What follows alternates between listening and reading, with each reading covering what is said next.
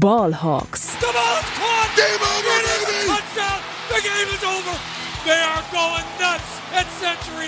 Hey und herzlich willkommen zum offiziellen Podcast der German Seahawkers. Heute mit Max, Tobias und Henry.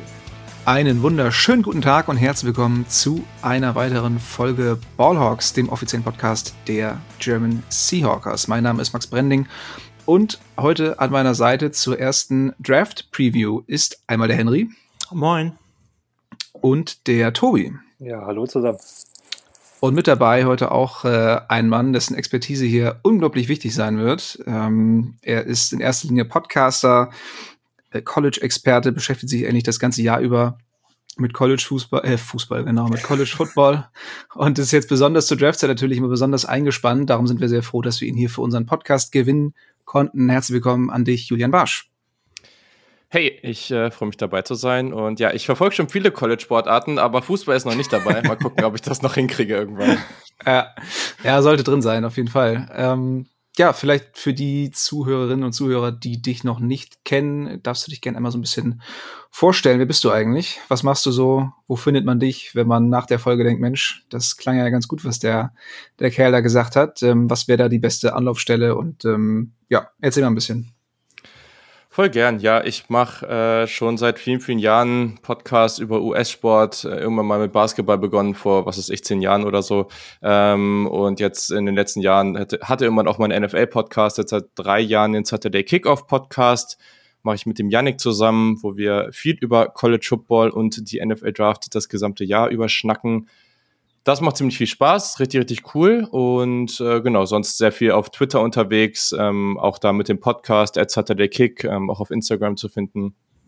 Und äh, ja, ich glaube, das ist so, so das Wichtigste. Wir haben auch für unsere, äh, für unsere Live-Coverage, äh, die wir zu Draft machen, ein, ein NFL Draft Discord. Also falls ihr Bock habt, da irgendwie mitzudiskutieren, äh, das ist immer sehr, sehr lustig. Wir sind jetzt fast 300 Leute, kommt da gerne rein.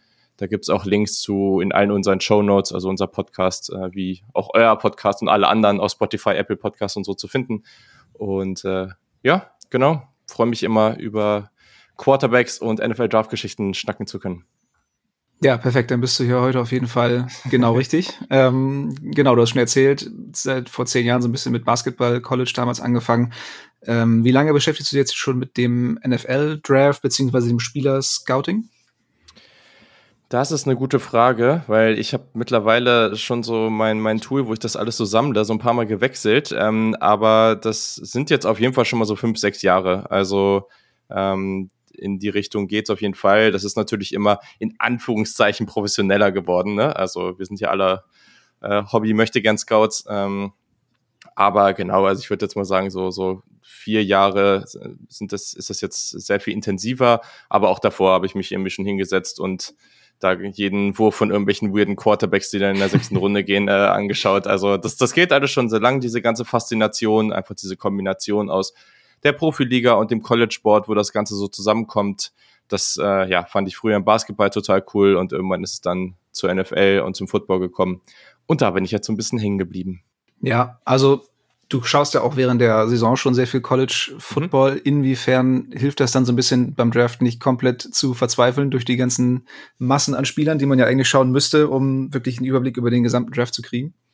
Ja, also es hilft schon, weil du halt deine Listen und, und Spieler, die potenziell spannend sein können, schon irgendwie über das Jahr so ein bisschen auffüllen kannst und äh, kannst dir dann schon hier und da mal Notizen aufschreiben, kannst dir mal aufschreiben, welches Spiel vielleicht ganz spannend war. Ähm, all die Dinge helfen, aber es ist halt, ich, ich glaube, der, der größte Vorteil ist, dass alle, die halt überhaupt kein College Football gucken, die sind dann halt erstmal extrem erschlagen. Also vor allem die, die auch teilweise, also es gibt ja viele Leute, die da überhaupt nichts mitbekommen. Mhm. Ähm, und ich fühle mich angesprochen. Ja, das ist ja okay, ne? Aber es ist natürlich ja. dann, wenn du dann die Namen alle das erste Mal liest, dann ist es natürlich wirklich, okay, krass, jetzt muss ich erstmal wirklich auch selbst bei der Top 10 wirklich erstmal gucken, was sind das überhaupt für, für ja, Jungs da? Total. Ähm, und das hast du dann natürlich nicht, weil essentiell viele von denen waren auch hohe Recruits. Das heißt, man verfolgt oder ich verfolge die dann irgendwie ab dem Freshman-Jahr oder schon teilweise ein Jahr davor, wenn sie aus der Highschool kommen. Ähm, das hilft. Aber gleichzeitig, das, das kann man gleich auch nochmal bei ein paar Quarterbacks gut sehen. Du guckst dir halt Spieler an am College und, und guckst die Spiele und da guckst du ja nicht mit diesem da drauf und analysierst das Spiel, sondern du guckst halt einfach, spielen die gerade gut und läuft für das Team gut. Und dann denkst du dir bei dem einen oder anderen Spieler, ja, okay, hm, vielleicht könnte da ja jemand für die Top 5 oder so sein. Und dann guckst du dir später das Tape an und dann sieht das entweder genauso aus oder auf einmal komplett anders. Und das passiert halt wirklich erst, wenn du ganz konkret ins Tape gehst und nur diesen einen Spieler anguckst. Und das passiert während der Saison nun schon eher weniger. Okay. Ja, das hatte mich nur mal interessiert, weil äh, ich dachte mir so, ja krass, ist für, für Leute wie dich, die, die viel College schauen, wahrscheinlich dann doch ein bisschen einfacher, aber du musst trotzdem noch richtig, richtig stark dann vor dem Draft ins, ins Tape reingehen und ähm, auf, auf alle Details achten, ja. Sehr, sehr intensiv auf jeden Fall, ja. Okay, ja. Ähm, wenn jetzt jemand den Podcast hört und sich denkt, Mensch, ähm, ich hätte auch mal Bock, ein bisschen, ein bisschen College zu schauen, beziehungsweise ein bisschen mich auf den Draft vorzubereiten, was würdest du solchen Leuten raten, die vielleicht von College wenig Ahnung haben, aber einfach mal so ein bisschen reinschnuppern wollen oder ja, einfach mal so ein bisschen eine Ahnung von den Top Draft Prospects bekommen möchten? Ja, also ich glaube, es ist, es ist die Frage, wenn man jetzt wirklich das Interesse hat, auch ähm, wirklich so ins Scouting selber mal reinzugehen, dann kann man das, man kann ja anfangen damit, das mal bei ein paar Spielern auszuprobieren. Ne? Also man muss ja jetzt nicht gleich den Anspruch haben, da irgendwie 150 Spieler anzugucken. ähm, aber ich glaube, das ist so ein Mix. Also guckt, dass ihr auch so Seiten wie die Athletic ein bisschen äh, ein paar Artikel lest, äh, guckt, dass ihr vielleicht mal irgendwie bei ein paar Podcasts reinhört. Klar, bei uns äh, sprechen wir da sehr intensiv drüber, aber das geht genauso bei, bei eurem wenn ihr je nachdem, zum Beispiel hier, wenn ihr jetzt im Seahawks-Fan seid, dann hier reinhört, wenn ihr bei The Athletic gibt sehr, sehr gute Podcasts dazu, wenn ihr bei Downside Talk oder sowas reinhört, ähm, da wird sehr intensiv besprochen. Ähm, und dann, ich glaube, es hilft schon mal, wenn man da irgendwie einen Überblick über einen Spieler bekommt, dann auch nochmal unbedingt auf YouTube gehen, da nochmal ein bisschen reinschauen, ähm, vielleicht auch mal Highlights gucken, vielleicht auch, wenn man ein bisschen mehr machen will, kann man da hingehen und sagen, okay, du gibst jetzt Spieler X ein, keine Ahnung, Malik Willis und dann Versus, also VS und dann gibt's danach meist irgendwelche Spiele, wo ähm, die zusammengeschnitten sind mit den Plays von dem jeweiligen Spieler. Da kann man dann ein bisschen tiefer reingehen. Klar, gibt auch noch irgendwelche Möglichkeiten für All 22 und sonst welche Geschichten, aber ich glaube, das geht dann ein bisschen zu weit an der Stelle. Ähm, da kommt man auch nicht so leicht einfach dran. Deswegen, ähm, ich glaube, das sind so die ersten Schritte, die man machen kann und dann ist man schon mal ganz gut versorgt. Ja, den Fehler habe ich am Anfang gemacht, dass ich mir immer nur Highlights angeguckt habe und plötzlich dachte, jeder ja, Spieler, jeder Spieler muss ja eigentlich Top 10 gehen. Also die sind alle so gut. Verstehe ich gar nicht, warum so spät gedraftet wird. Nee, aber auf jeden Fall sehr cool schon mal für alle, die es interessiert, auf jeden Fall äh, ein paar gute Tipps. Und bevor wir uns jetzt hier auf die Quarterbacks stürzen, denn darum wird es heute gehen, äh, für euch natürlich wie immer kurz und kompakt unsere Seahawks News. Frisch aus dem Locker Room unsere Seahawks News. Und dadurch, dass wir relativ lange jetzt keine Folge hatten, ich glaube zwei Wochen, gibt's zumindest ein bisschen was nachzuholen. Und zwar einmal Cornerback Justin Coleman ist zurück bei den Seahawks. Der schreibt für ein Jahr eine Million. Vor ein paar Jahren äh, war er auf jeden Fall sehr, sehr solide bei den Seahawks als äh, Slot Corner, als, als Nickelback. Hat ähm, ja, sich da sehr klar die Starterrolle geschnappt und zwei gute Saisons hingelegt, ist dann von den Lions sehr gut bezahlt worden. Darum konnten die Seahawks ihn nicht halten kommt jetzt zurück und ist wahrscheinlich direkt Favorit auf die Rolle ähm, des, des Slot-Cornerbacks, nachdem ja Ugo Amadi die Rolle letztes Jahr eingenommen hatte. Und ähm, wie heißt der andere gute Herr nochmal? Ist schon wieder vergessen. Marquis Blair. Marquis Blair natürlich, ja. ja. Den habe ich eigentlich, hatte ich als mein, äh, als mein Breakout-Kandidaten, jetzt habe ich seinen Namen schon vergessen, so schnell kann es gehen. Aber genau, also Justin Coleman zurück bei den Seahawks, gute Verstärkung für die Secondary. Und dann natürlich Linebacker Bobby Wagner, dessen Abgang wir schon ähm, ausführlich besprochen hatten, hat eine neue sportliche Heimat gefunden und natürlich mussten es die LA Rams sein. Er bleibt in der Division und unterschreibt bei den äh, Rams, bei den Rivalen der Seahawks für fünf Jahre 50 Millionen. Das klingt jetzt erstmal ein bisschen krass, aber die Rams kommen nach zwei Jahren relativ gut aus dem Vertrag raus. Von daher muss man das jetzt nicht zu ernst nehmen, diese, diese dicken Zahlen. Ähm, ja, ist natürlich nochmal besonders eklig für, für alle Seahawks-Fans. Auch die ersten Bilder im Rams-Trikot, es sah einfach katastrophal aus. Ähm, ich weiß nicht, übertreibe ich oder war es für euch auch so schlimm?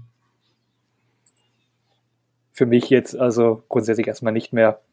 Ich äh, habe den ja, ich habe es schon mal gesagt, äh, als äh, er dann entlassen wurde. Ich habe das quasi gefordert, aus skeptischen Gründen auch und weil ich die Leistung schlechter fand. Und ich äh, weiß auch jeden Fan und auch ich selber weiß ja, was Bobby Wagner fürs Franchise bedeutet hat. Aber ich habe damit auch abgeschlossen, als es dann hieß, dass er, ich glaube, er war bei den Ravens ja zu Besuch mal und bei den Rams, da dachte ich mir schon so, ah, er kommt auch aus LA, also das würde mich jetzt irgendwie auch nicht wirklich schocken, wenn er jetzt zu den Rams geht. Jetzt ist es so gekommen. Also ähm, sehe ich sehr unemotional das Ganze, muss ich sagen.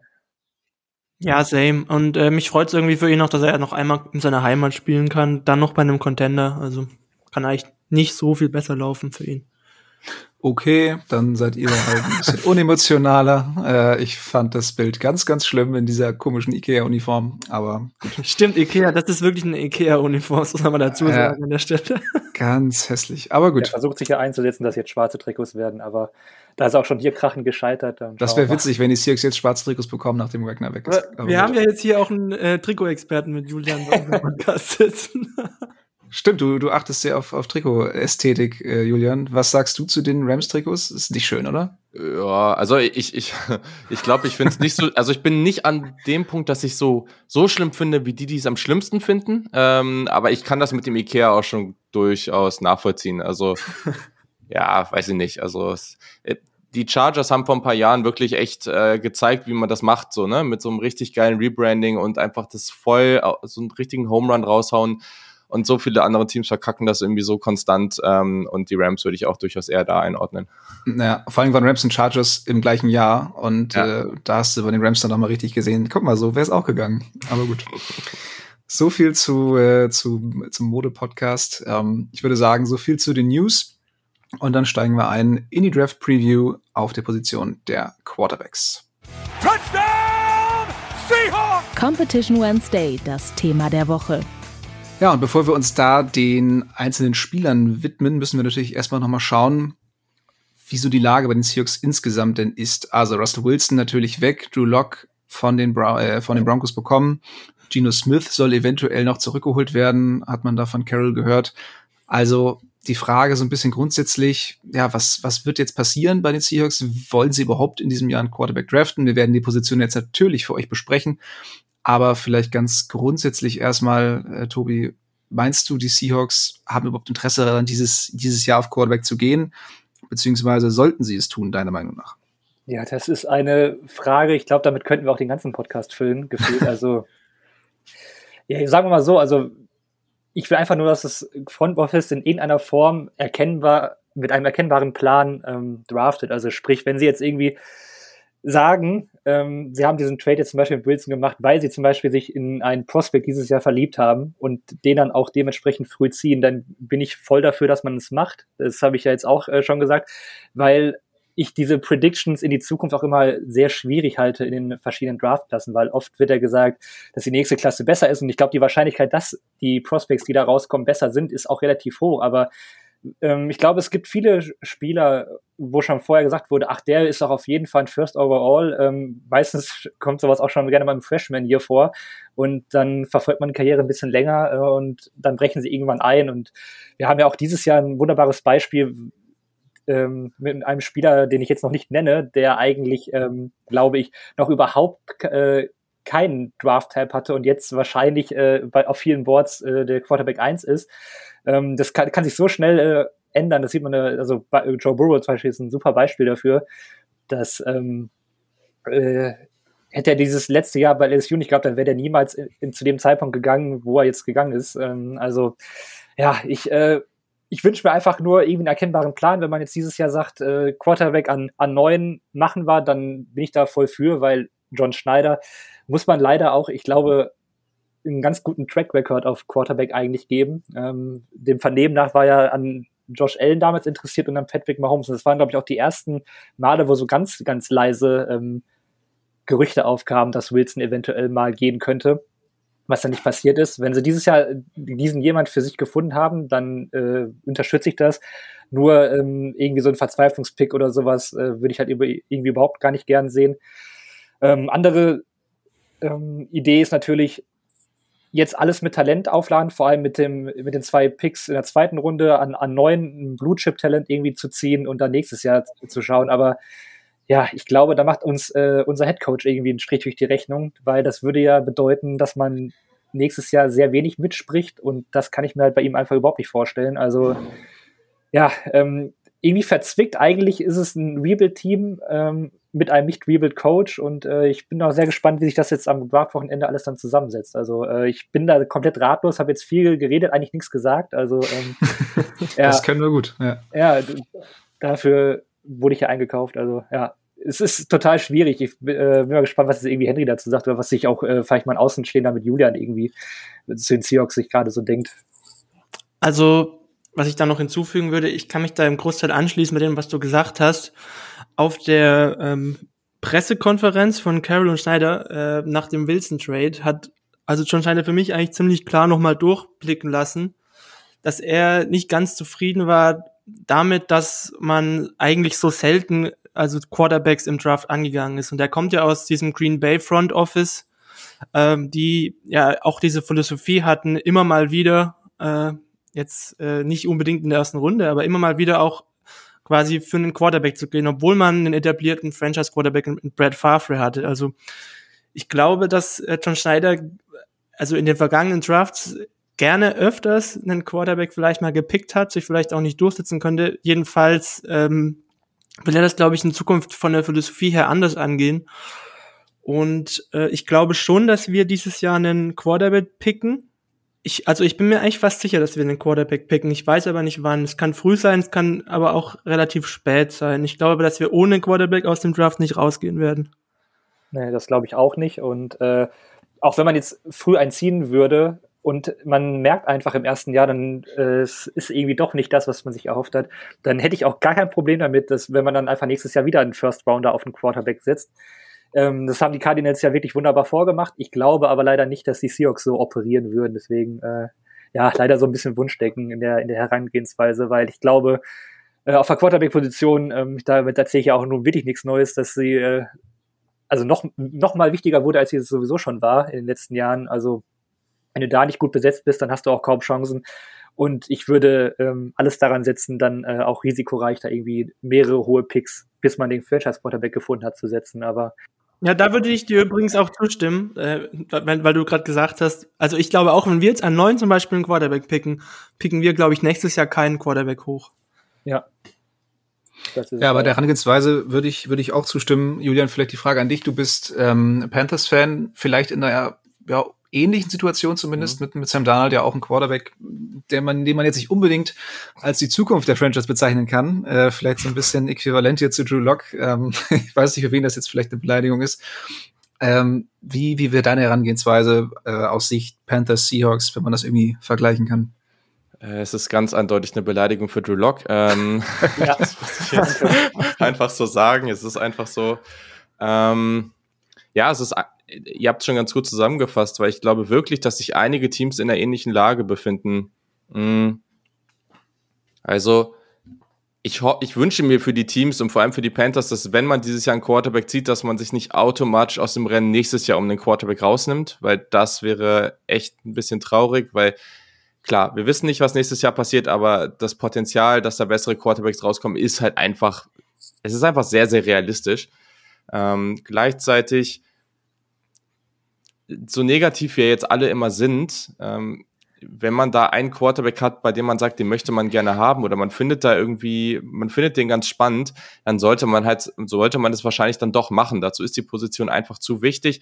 Wo man das dann am Ende macht, das ist halt interessant, weil ich glaube, da wird es halt ganz, ganz stark darauf ankommen, wie diese Draft verläuft. Also ziehen die Lions wirklich schon an zwei ihren Quarterback. Ähm, geht dann jemand, äh, hier die Saints sind gestern hochgetradet, gehen die dann nochmal hoch, ähm, irgendwie traden mit den Jets oder so und ziehen da den nächsten. Ja gut, dann wird wahrscheinlich die Panik entstehen.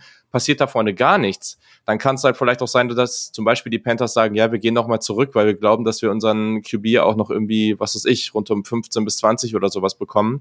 Ähm, was ich ja, man kann natürlich sagen, man zieht irgendwann später einen Quarterback. Vielleicht sind auch noch einige Anfang der zweiten Runde da. Nur wenn man halt jetzt über diese Spieler hinausgeht, über die wir jetzt heute sprechen, ja, weiß ich nicht. Also dann kommt man schnell in, in Bereiche, wo du halt wirklich, wo ich nicht mal sicher bin, ob da wirklich Backups dabei sind. So, also der Drop-off danach ist echt enorm. Gibt es vielleicht noch einen Spieler, der ganz okay ist, aber das sind dann halt alles wirklich Spieler, die ziehst du, um dir ein Backup zu holen und nicht mehr. Deswegen, ich glaube schon, dass man sich überlegen muss, irgendwie aller spätestens Anfang zweite Runde. Ähm, alles danach ist eine krasse Wette darauf, dass die Quarterbacks wirklich fallen. Ja, und ja. ich, ich höre ja auch oft, dass ähm, die Seahawks an neun eventuell keinen picken sollten, weil der Value nicht da ist und dann lieber zurücktraden. Aber das ist für mich irgendwie so ein, so ein riskantes Szenario, was ich eigentlich auch, ähm, wenn das Front Office sich einen ausgeschaut hat, überhaupt nicht sehen möchte, weil ich weiß nicht, also äh, nimm Quarterback und ich glaube, da sollte man am Ende nicht über sechs oder sieben Spots oder sowas äh, diskutieren. Also ähm, für die Position ja. einfach nicht. Wenn man jetzt irgendwie sagt, äh, wir haben mehrere Offensive Tackle auf dem Board, dann geh nach hinten. Aber, aber auf Quarterback, dann, dann der Gegner ja, es sei denn, man, irgendwie ein paar Picks nach hinten zu gehen. So, das ist für mich irgendwie so. Es sei denn, es ist halt klar offensichtlich, aber was ist schon klar offensichtlicher? Oder man ist halt die Carolina Panthers und hat äh, in den ersten 100 äh, Picks keinen weiteren. Ähm, dann kannst du halt schon mal überlegen, ob du da vielleicht in der Draftklasse, die halt eigentlich mehr tief als in der Spitze gut ist, äh, dir noch den einen oder anderen dazu holst. Das ist halt das große Problem. Die brauchen halt einen Offensive Tackle richtig, richtig dringend und halt den Quarterback. Und wenn du an sechs nur, also den Pick behältst, dann kannst du dir eben nur einen holen und dann ziehst du halt irgendwie erstmal drei Runden keinen weiteren Spieler mehr. Und das ist halt richtig, richtig bitter. Das ist bei euch natürlich entspannter. Ja, ausnahmsweise mal haben die Seahawks eine entspanntere äh, Position, was, was die, die, frühen Runden im Draft angeht. Ähm, aber ja, auf jeden Fall sehr spannend. Ich, ich finde die Herangehensweise halt auch schon sinnvoll, immer zu versuchen, sich auf, auf der Quarterback-Position zu verbessern und dann, ähm, wenn man so einen Pick in der Top 10 hat, dann ähm, ja, muss man meiner Meinung nach eigentlich auch zuschlagen, wenn man den Quarterback auf dem Board hat ähm, und er dann darunter slidet. Aber, Aber äh, eins, eins will ich vielleicht noch mal kurz bei dem Thema dazu hinzufügen. Es würde mir jetzt wirklich auch nicht unfassbar wehtun, wenn wir dieses Jahr früh keinen Quarterback picken. Kommt drauf an, wen wir stattdessen holen. Also. nee, also wenn, also wenn wir dieses Szenario dann durchspielen, dass wir dann entweder mit Drew Luck oder Gino Smith in die Saison gehen, da würde ich jetzt nicht, da würde ich mich jetzt nicht beschweren. Also wenn wir dann die Chance haben, auch nächstes Jahr mit dem Roster halt einen relativ hohen Pick zu haben, dann noch einen weiteren First, einen weiteren Second, äh, da hast du genug äh, Munition, um äh, auch gegebenenfalls dann einen Uptrade zu machen. Also es würde mich jetzt nicht äh, ins Tal der Tränen stürzen, wenn wir da jetzt nicht auf Quarterback gehen an neun. Nee, wie gesagt, also für mich kommt es dann wirklich darauf an, was man stattdessen mit dem Pick dann anstellt. Also wenn man das Gefühl hat, okay, da ist trotzdem Plan hinter, ähm, man geht jetzt dieses Jahr zwar nicht auf Quarterback, aber man schafft es, den Kader in, in wichtigen Positionen so zu verstärken, dass der Quarterback, den man dann nächstes Jahr holt, in, in besseres Umfeld kommt. Also, ne, dass man im Hinterkopf hat, okay, die denken sich irgendwas dabei, so dann ist alles gut. Ja. Aber wenn dann auf neun auf einmal irgendwie, weiß ich nicht, ähm, zweitklassiger Linebacker gezogen wird oder ähm, der, der, fünf, der fünfte Safety, so dann ähm, ja, wäre ich ein bisschen ungehalten. Man geht nochmal Defensive Tackle, weil äh, davon haben wir aktuell ja auch nicht genug. Richtig, richtig. Ja, also wie ich ja auch eingangs sagte, also wenn es einen richtigen Plan dahinter gibt und man den irgendwie erkennen kann, ist, ist für mich eigentlich alles in Ordnung, weil man so viele Optionen hat. Aber ja, ich habe auch schon wieder große Sorge vor, vor dem ganzen Wochenende. Naja. oh Gott, Sam. Das wird was. Ja, ich würde ich würd sagen, so viel zur, zur Herangehensweise beziehungsweise zur Taktik. Ähm, dann können wir, glaube ich, mal so ein bisschen zu der Quarterback-Klasse an sich kommen und da vielleicht für alle, die sich schon so ein bisschen zu, von, den, von den Zuhörerinnen und Zuhörern so ein bisschen mit dieser Klasse beschäftigt haben, die werden wahrscheinlich häufig gehört haben, ähm, dass es sich um eine eher schwache Quarterback-Klasse handelt, vor allen Dingen im Vergleich zum letzten Jahr, die ja als eine sehr starke Klasse bezeichnet wurde. Und ähm, da wir jetzt hier einen, einen College-Experten bei uns haben, sag uns doch gerne mal, Julian, wie schlecht ist diese Klasse wirklich? Ist es übertrieben? Ist sie noch schlechter, als man so sich so sagt? Oder kommt das alles schon ganz gut hin? Ja, das kommt natürlich immer so ein bisschen auf die unterschiedlichen Einschätzungen dann noch an. Ähm, ich glaube, es ist halt schwierig, weil wir letztes Jahr eine Klasse hatten, wo es nicht nur irgendwie ein, zwei richtig gute Quarterbacks gab, sondern halt dann gleich vier, für einige auch fünf. Das ist sehr, sehr selten. Ähm, und deswegen ist dieser Drop-off jetzt natürlich enorm. Letztes Jahr hatte man auch noch gedacht, dass jemand wie Spencer Rattler Potenzial hat, irgendwie der Nummer 1 Pick zu sein. Der hat dann natürlich irgendwie komplett irgendwie, ja, seinen ganzen Status da abgegeben durch, sein, durch seine Saison. Und das hat es natürlich nicht besser gemacht. Ähm, ich, ich finde es schwierig. Also ich glaube, ich sehe es an manchen Stellen ein bisschen positiver als andere. Ich, ich würde da jetzt nicht reingehen und sagen, ich sehe da überhaupt kein Potenzial, dass da irgendjemand mal eine gute NFL-Karriere haben kann. Das sehe ich echt nicht, ähm, weil es doch einfach einige Spieler dabei gibt, bei denen habe ich ganz, ganz groß, große Probleme, die zu evaluieren auf der Basis dieser Offense, die sie da gespielt haben. Gleichzeitig ja, also es gibt halt sehr, sehr smarte Menschen da draußen. Ähm, ein Podcast, den ich sehr gerne höre, wahrscheinlich viele andere auch, die Athletic Football Show mit Robert Mays ähm, und auch Nate Tice. Und die beiden, die sind unglaublich negativ, was diese Klasse angeht. Ähm, und das kann ich schon irgendwo auch nachvollziehen. Ne? Also da, man kann sich halt bei keinem sicher sein. So, wenn man jetzt grundsätzlich drauf guckt, Letztes Jahr hatten wir da alle Quarterbacks sitzen und bei Trevor Lawrence hatten wir eigentlich kaum negative Aspekte. Ne? Okay, klar, hat die Mitte des Feldes nicht so attackiert, aber sonst waren eigentlich kaum negative Aspekte. Bei den anderen hatte man so kleinere Punkte, aber das waren alles Dinge, wo man gesagt hat, wenn die den Rest richtig, richtig gut machen, was sie jetzt schon gut machen und diesen anderen kleinen Aspekt, der der ist halt vielleicht nicht so komplett katastrophal, aber sie kriegen den auch nicht mehr so ganz hin. Ich sage jetzt mal Justin Fields mit diesem Processing und der ganzen Geschichte. Er kriegt das auf ein solides Level, aber dann beim Rest baut man halt die Offense so darum auf, dass man das irgendwie hinbekommt. Dann können die alle noch damit eine sehr, sehr solide bis erfolgreiche NFL-Karriere haben. Dieses Jahr ist es so, wenn die Quarterbacks den ein bis mehrere Punkte, die man ganz stark bei denen kritisiert, nicht in den Griff bekommen, dann werden sie keine gute NFL-Karriere haben. Also dann können sie froh sein, wenn sie Backups sind. Ich glaube, so stark kann man das ausdrücken. Und gleichzeitig gibt es dann eben doch zumindest mal zwei, drei, denen ich ähm, ja schon das, das Potenzial zuschreiben würde, dass sie, ja, ich sag mal, Top 15 bis Top 10 Quarterbacks werden können, wenn alles richtig, richtig gut läuft.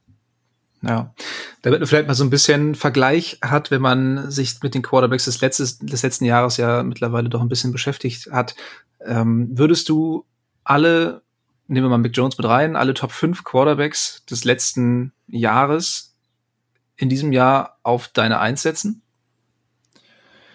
Ähm, gute Frage. Also die Top 4 auf jeden Fall.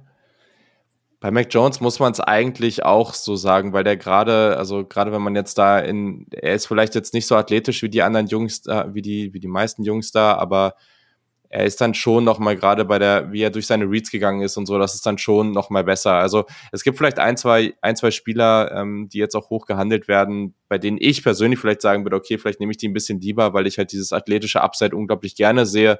Aber das ist jetzt so eine subjektive ähm, subjektive Sichtweise. Ich glaube, Mac Jones hätte dieses Jahr auf jeden Fall contenten können für den Nummer 1 Quarterback-Spot. Ähm, und die anderen vier hätte ich alle deutlich drüber gezogen. Okay, ja, weil das ist auf jeden Fall, glaube ich, sehr spannend für viele, ähm, die sich nicht so viel mit dem, mit dem College beschäftigen oder nur kurz vor dem Draft mal so ein bisschen sich dafür interessieren, ähm, dass man dann Vergleiche zu Spielern, die man da doch schon ein bisschen häufiger hat spielen sehen in der NFL. Mhm.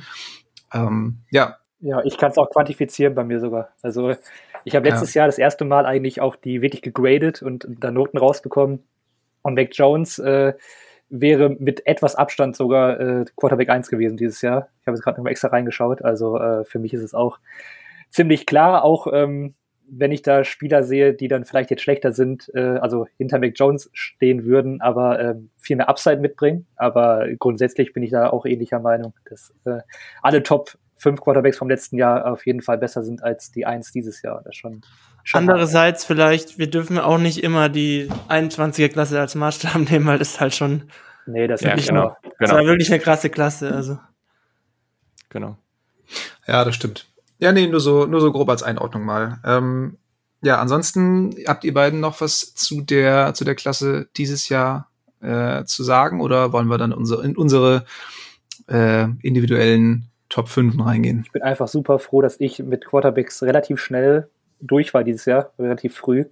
Weil das, was jetzt die letzten Wochen abgeht, das war eigentlich schon wieder klar, dass es abgehen wird. die Quarterbacks werden, und das ist halt die NFL und es ist diese Position, wie oft wird gesagt, ah, vielleicht gehen dieses, dieses Jahr geht vielleicht nur ein oder zwei in der ersten Runde von Bord, das lohnt sich nicht. Mittlerweile, glaube ich, weiß nicht, wie viele da schon wieder in die erste Runde gemockt werden und es wahrscheinlich am Ende auch so kommen wird, dass man am Ende doch wieder drei oder vier ähm, irgendwie in der ersten Runde sieht. Also es ist unglaublich, was da immer für ein, für ein Hype dann immer kommt auf Spieler, die man vielleicht vor zwei Monaten ganz anders eingeschätzt hätte und niemals so gesehen hätte. Deswegen bin ich froh, dass ich mich von dem Ganzen erstmal frei machen konnte und relativ äh, früh schon mein, mein Ranking fertig hatte. Also es ist, ist furchtbar. Also äh, da muss man jetzt fast Scheuklappen aufsetzen mittlerweile, weil äh, es nimmt absurde Züge an teilweise. Ja, dazu auch nochmal, Julian, du hattest, glaube ich, ähm, in deiner oder in eurer Podcast-Folge zu den Quarterbacks gesagt, dass du versuchen willst, dich dieses Jahr ähm, recht früh auch festzulegen und nicht mehr hin und her zu switchen. ist dir das, ist dir das gelungen oder ähm, bist du seit der Folge auch nochmal wieder, hast du nochmal einen Turnaround gemacht? Ich habe mich gefragt, wann ich darauf angesprochen werde. Jetzt ist es soweit. ähm, ja, ich sag mal so, so ganz hat's nicht geklappt. Ähm, das hat aber vor allem, also es hat mit zwei Sachen zu tun. Das hat erst damit zu tun, dass ich, äh, dass ich so ein bisschen mehr O22-Film ähm, erst später bekommen habe, äh, was ein bisschen nervig war. Äh, und dann hat es vor allem mit einem Spieler zu tun, ähm, über den wir gleich noch sprechen. Ähm, ja, Kenny Pickett, mit dem hat es vor allem zu tun. Ähm, ja, da habe ich meine Ansicht vielleicht nochmal so einen Tacken verändert. Ähm, es ist halt schwierig. Ich denke, auf der einen Seite will man es halt immer schon so dabei belassen. Gleichzeitig finde ich es auch dämlich, wenn ich dann halt wirklich gute Eindrücke von anderen Seiten bekomme, von Leuten, die deutlich smarter in dem Bereich sind als ich und ich mir das dann nochmal angucke und dem dann zustimme, dann finde ich es irgendwie auch dumm, daran so hängen zu bleiben. Das ist halt dann, das ist immer ganz schwierig, aber vom Grundsatz her, so von meinen ersten ein, zwei Quarterbacks äh, da, also, oder vom grundsätzlichen Ranking bis auf Kenny Pickett bin ich dann noch an der gleichen Stelle. Ja, manchmal muss man da einfach irgendwie nochmal drauf eingehen, auch wenn man noch was hört. Also äh, sollte man sich nicht zu stur sein, aber irgendwie seine eigene Meinung doch bewusst. Also ich glaube, genau. da macht auch äh, keiner einen großen Vorwurf, weil ich, man sieht doch Jahr für Jahr, wie die NFL-Teams äh, ihre Quarterbacks äh, evaluieren und was dabei rumkommt. Also ich glaube, da können wir uns noch viel, viel mehr Fehler erlauben eigentlich. Also es passiert. Also lag, lag, lag nicht in Henrys Tweets jetzt, dass du deine Meinung noch geändert hast. Der, nee, der, nee, ist alles der stehen letzten Tage. Ist alles stehen geblieben. Ah, okay. Gut, dann würde ich sagen, stürzen wir uns mal rein und äh, der Gast darf natürlich anfangen. Ich würde sagen, wir fangen chronologisch rückwärts an, also mit, ähm, mit unseren äh, mit unserem Platz 5. Und ähm, ja, Julian, ähm, hau gerne mal raus. Wen hast du auf der 5?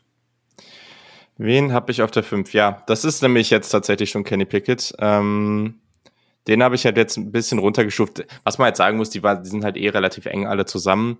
Äh, aber Kenny Pickett ist ja jemand, der, also ich, ich, bin mit, ich bin relativ sicher, dass der in der Runde 1 geht, so von dem, was man generell hört. Äh, angeblich haben die Panthers bei dem auch eine First Round Grade dazu.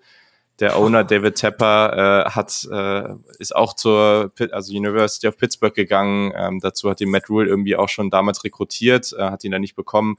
Das sind alles so Sachen, die klingen gar nicht gut. ähm, aber genau, also ich finde, die klingen ganz gut für euch. ja, Aber, so, ja, ja, genau, ja, ja. Ich würde es auch völlig okay finden, wenn die Saints, die, die Saints sollen einfach davor traden und den nehmen und dann finde ich das okay. ähm, ja, also erstmal muss man sagen, Kenny Pickett ist so der eine Name, den die meisten eigentlich und ich auch nicht vor, also vor der Saison nicht auf dem Zettel hatten, ähm, hat einige Jahre mittlerweile gestartet oder sehr viele Jahre am College, aber war nie so der Überflieger. Also einfach ein sehr solider Quarterback gewesen und hat jetzt wirklich dieses Breakout-Jahr gehabt und war da richtig stark. Das muss man auch einfach so anerkennen. Hat Pittsburgh zur ACC Championship geführt. Das war einfach extrem, extrem gut, was der da gemacht hat. Ähm, aber das Problem, was ich mit ihm habe, also es wird ihm immer so diese höchste Baseline zugeschrieben. Es wird immer gesagt, so, dass, dass er der sicherste Quarterback in dieser Draft ist. Und davon bin ich mittlerweile so ein bisschen weg. Also, das ist eigentlich eher so ein Typ Quarterback, ähm, was habe ich neulich gehört? Da wurde irgendwie gesagt, so er ist das, was Johnny Manziel sein wollte. Ähm, ist vielleicht ein bisschen bisschen übertrieben, weil er nicht ganz so wild spielt, aber Kenny Pickett ist schon auch irgendwo so ein Baller. Also jemand, der halt wirklich sich die Zeit nimmt, dann auch mal aus der Pocket rausläuft, mal auch das ein oder andere wildere Play macht. Der hat einen ganz soliden Arm, der ist ein guter vertikaler Passer. Also der Arm ist wirklich okay, das, das reicht völlig aus. Die Mechanics sind okay, das ist auch sehr inkonstant, aber es ist an sich solide. Auch das gleiche geht auch für die Athletik. Also er hat auch mal längere Runs drin gehabt, der kommt aus der Pocket raus, wenn er unter Druck steht das große Ding bei ihm einfach ist, ist, dass er erstmal die zweitlängste Time to Throw im gesamten College Football hatte und er wird relativ häufig, und das ist eigentlich echt schlimm, dass das passiert, mit Joe Burrow verglichen. Aber Joe Burrow ist einfach ein Master im Pocket Movement und Kenny Pickett ist genau das Gegenteil davon. Also der ist unglaublich schlecht in der Pocket und dazu kommt noch, dass er halt wirklich nicht wirklich nicht gut durch seine Reads geht, sondern er hat echt Probleme durch seine Reads zu gehen und da den richtigen Mann zu finden. Wenn er den richtigen Read findet, dann ist er echt stark, weil dann hat er die Accuracy, um den Ball wirklich gut anzubringen. Da sind, da ist Antizipation teilweise dabei, da sind wirklich schwere, tiefere Routen, tiefe Comebacks und solche Sachen, die er akkurat anbringt. Das ist gut, keine Frage. Aber, boah, weiß ich nicht. Also, da sind weder die extrem guten physischen Tools da, noch das, noch all das, was ihm dazugeschrieben wird mit dieser sensationellen Baseline. Das sehe ich einfach nicht. Dazu ist er schon relativ alt. Er wird 24 Jahre alt zu Saisonbeginn sein weiß ich nicht. Also da ist das Upside irgendwie so gering, dass ich den persönlich eigentlich frühestens gerne in der Runde 3 ziehen würde.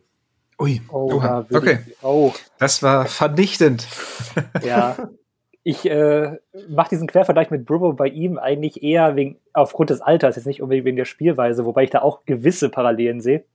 Aber ich glaube, bei Brubbo, da, das war ja eigentlich eine ganz ähnliche College-Karriere. Äh, Julian, kannst mich gerne unterbrechen, wenn ich hier kompletten Mist erzähle. Aber äh, auch Joe Burrow war ja im äh, Rookie Jahr dann auch 24 Jahre alt und ich glaube, da mhm. spricht halt heute kein Mensch mehr drüber, weil er hatte auch eigentlich nur dieses LSU-Jahr, das letzte, dieses also unfassbare Jahr und äh, ging am Ende First Overall und ich glaube, die Bengals sind auch ganz froh, dass sie sich so einen alten Quarterback gezogen haben. Das ist immer so ein, so ein äh, also das Alter ist halt immer so ein Argument, das äh, ich weiß nicht, also ist bei mir halt sowieso außen vor. Triggert einfach das Alter, muss ich ganz ja, sagen. ja, du hast halt, du hast halt, ich verstehe das schon, aber du hast halt drei Jahre weniger, wenn der eine 21 ist und der andere 24. Das ja. finde ich schon mal irgendwie relevant. Und dann ja, keine Ahnung, ja, klar. Ich, ich, halt ich, ich, ich gehöre schon zu der Kategorie, die das ein bisschen zu sehr äh, gewichten. Oder am Ende, ich, ja, es fließt so ein bisschen ein, aber mhm. äh, wenn jemand jetzt sehr gut ist, dann ranke ich den jetzt deswegen nicht runter. Aber man muss schon noch einen Unterschied machen zwischen Joe Burrow, der halt irgendwie gefühlt das beste Quarterback-Jahr oder eins der besten Quarterback-Jahre aller Zeiten im College Football hatte, zu Kenny Pickett. Also ja, ist schon noch ein bisschen. Ja. ja, nur ich habe halt Kenny Pickett deutlich höher, wie man eventuell schon etwas raushört und äh, mochte ihn eigentlich sehr. Ähm, kann ich ja dann später nochmal ein paar Sätze zu sagen. Aber äh, ja, das große, was du auch angesprochen hast, Problem für mich echt dieses Pocket Movement, wobei er hat da, er hat da Szenen, wo er es auch wirklich gut macht, da ist er konstant eigentlich in der, in der, ähm, in der Wurfhaltung, macht, macht ein paar Schritte, manchmal, da siehst du auch wirklich, wie der Pressure kommt und er hektisch eigentlich in sich zusammenfällt und einfach dann, ich weiß nicht, gar keinen Ausweg mehr hat. Ähm, als Runner dann aber trotzdem irgendwie funktional. Was mich irgendwie am meisten imponiert hat, waren diese die Pässe aus dem Rollout, die ich extrem stark mhm. fand. Ähm, das hatte ich so nicht mitgerechnet. Also ich mochte Pickett sehr, habe den deutlich höher und ähm, ja, habe den auch in der ersten Runde, am Ende der ersten Runde zumindest mit der Grade. Wobei da dazu sagen muss, ähm, ich habe halt ohne Positionswert, also den, den, den sehe ich halt in der ersten Runde auch relativ früh, ähm, weil ich schon denke, dass er irgendwie ein, ähm, schon doch eine hohe Baseline mitbringt, ähm, aber ohne jetzt da irgendwie ähm, die große Upside zu haben. Ähm, in gewissen Offense kann er, glaube ich, sehr gut funktionieren. Also ähm, ja, war irgendwie schon Fan von seinem Tape. Äh, ja. Ich sehe den äh, irgendwie zwischen dir, Tobi, und zwischen Julian. Also ich finde, der hat schon eine gewisse Baseline und ich finde, der Floor ist schon, finde ich, doch einer der, der höchsten von diesen Top 5 Quarterbacks, die ich habe. Äh, das Problem, was ich mit äh, Kenny Pickett habe, ist, dass ich bei dem halt von diesen Top 5 Quarterbacks die geringste Upside sehe. Und dann weiß ich nicht, also dann tue ich mich halt wirklich sehr, sehr schwer, den Runde 1 zu nehmen. Deswegen habe ich den auch mit einer niedrigeren, in Anführungsstrichen, Rundengrade. Ähm, also ich, ich habe deswegen auch alle anderen vor ihm, ähm, weil ich mir nicht sicher bin, was kann der auf dem nächsten Level auch mit seiner limitierten Athletik noch besser machen. Und da fallen mir so auf den ersten Blick nicht viele Sachen ein. Aber das Tape an sich hat mir ganz gut gefallen. Auch, äh, ich kann mich da eigentlich fast allen Sachen, die ihr schon gesagt habt, anschließen. Vielleicht noch, äh, dass er auch äh, wirklich eine gute Antizipation hatte in seinen Würfen, also auch viel mit, viel, äh, mit den Touch in den Würfen hat und auch Rhythmus drin. Ähm, aber ich tue mich halt schwer bei der Frage, was kann der noch auf dem nächsten Level besser machen und und dann ist da halt irgendwie die Antwort für mich, dass ich den nicht in Runde 1 ziehen will. Wir haben ja auch noch, wir, wir haben auch noch gar nicht die, die kleinen Hände angesprochen. Ganz wichtig. oh, nee, komm. also die, die Handschuhe muss man sich gewöhnen auf jeden Fall. Also bei Bridgewater fällt das immer ganz schrecklich. Ähm, also da muss man, muss man sich darauf einstellen, dass der auch in der NFL mit Handschuhen spielen wird. Ähm, also ich fand, also du hast die, die ja, Athletik angesprochen, die fand ich bei ihm gar nicht so schlecht. Also hier und da war, war immer mal wieder ein guter Scramble für, für einen First Down bei. Er ist sicherlich kein Rushing Quarterback, also da ist er weit von entfernt.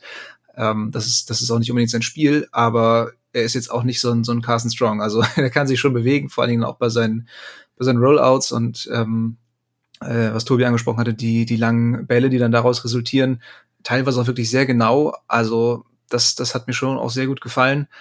Und ich musste fast ein bisschen lachen, Julian, als du meintest, äh, schreckliches Pocket-Verhalten und ich gucke hier auf meine Notizen, zumindest im Spiel gegen Clemson steht bei mir, steht ruhig in der Pocket, gutes, gutes Gefühl für Druck. also, das war dann zweimal richtig schnell nice, das Gegenteil. Nice. Ja. Nein, aber das war wahrscheinlich dann nur eine Momentaufnahme.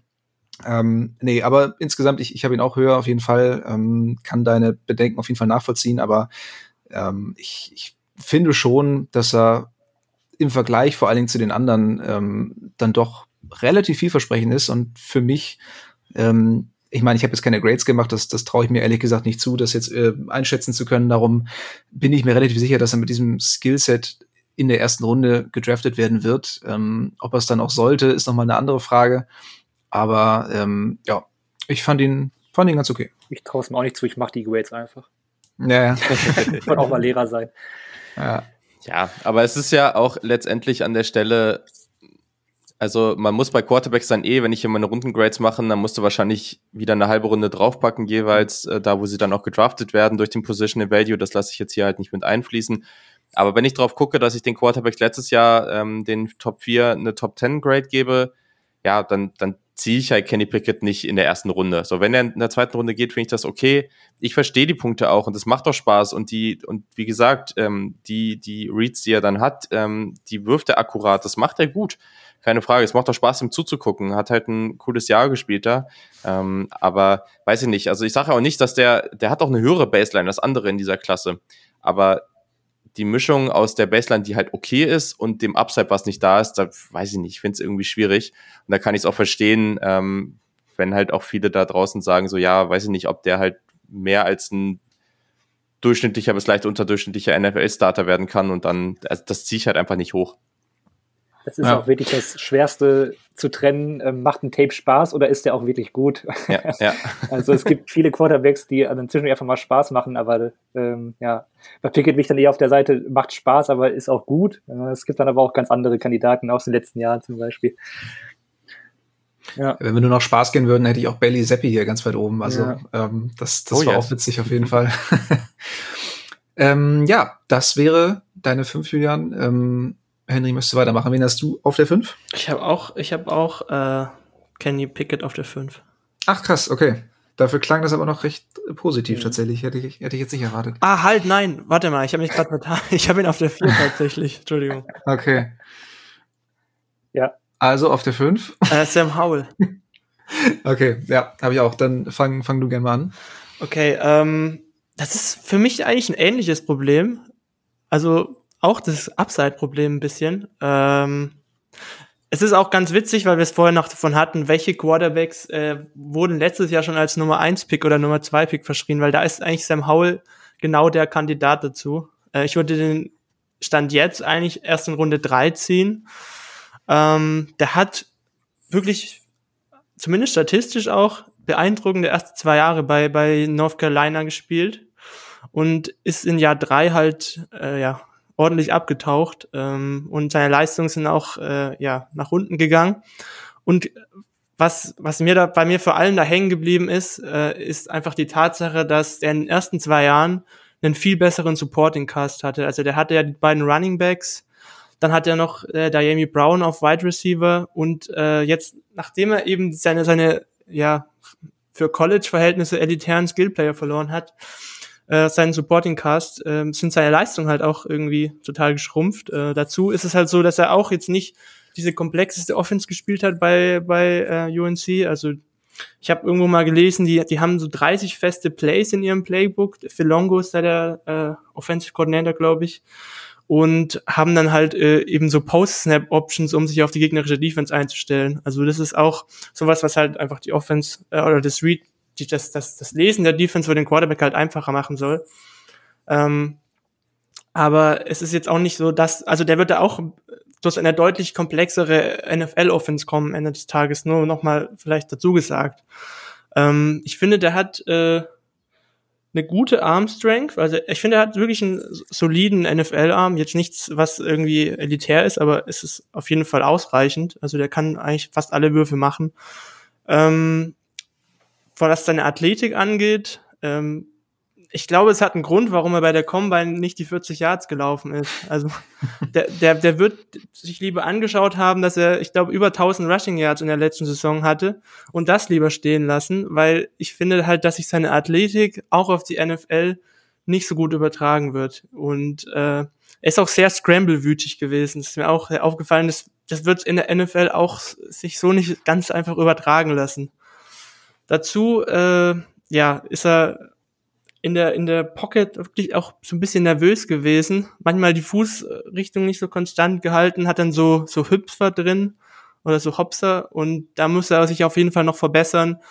Ähm, was, was seine, was, was sein Decision Making angeht, äh, ich habe jetzt vor allem das ein, das ne, 21er Tape quasi geguckt, also sein letztes Jahr. Da ist mir halt aufgefallen, dass er jetzt dieses Jahr auch äh, nicht so wirklich mehr viel äh, in die Tiefe gegangen ist. Und da dann halt auch wieder die Frage, wie stark war der halt von seinen Playmakern abhängig in seinen ersten zwei Jahren? Also wie stark wurde der davon äh, diesen beiden Running Backs und dem Wide Receiver da sozusagen getragen? Und ich frage mich auch, wie stark kann der dann, äh, wenn er dann zum Beispiel nach seinem Rookie-Vertrag bezahlt werden soll, hypothetisch, äh, ein NFL-Team tragen. Und da tue ich mich bei der Protection dann ja relativ schwer. Und mein, mein großer Konzern bei ihm ist, dass sich sein, sein Spielstil, gerade auch im letzten Jahr, wo er so scramble-wütig war, dass er sich dass, dass, dass der sich nicht so wirklich auf die NFL, oder sagen wir mal so, das, das Gesamtpaket Sam Howell, da bin ich mir nicht sicher, wie gut sich das auf die NFL übertragen wird und ich sehe da halt im Ende des Tages dann auch nicht das ganz große Upside bei ihm. Ja, würde ich so mitgehen, ähm, größtenteils. Also ich fand sein, sein, sein Spielstil wirklich teilweise vogelwild. Also ähm, er hat den Kontakt gesucht. Er ist absolut keiner, der, der slidet. Ähm, er rennt wirklich in die Gegenspieler rein und das hat teilweise auch funktioniert. Ähm, wurstelt sich dann da irgendwie durch und keiner schafft es dann irgendwie mal einen Fumble zu forcieren oder ihn zu Boden zu bringen. Das sind teilweise wirklich ganz absurde äh, Touchdowns auch zustande gekommen, bei denen ich auf dem Tape dachte, so, der muss doch jetzt mal gestoppt werden. Aber irgendwie hat er es immer wieder geschafft, sich da rauszuwinden. Und ich glaube, in der NFL, wenn er diesen Spielstil sofort zieht, dann hat er pro Spiel drei Fumbles. Also dann wird das der neue Daniel Jones. Aber ich fand an sich auch hier, haben wir eben drüber gesprochen, das Tape hat schon irgendwie Spaß gemacht. Also vor allem seine tiefen Bälle mochte ich sehr gern.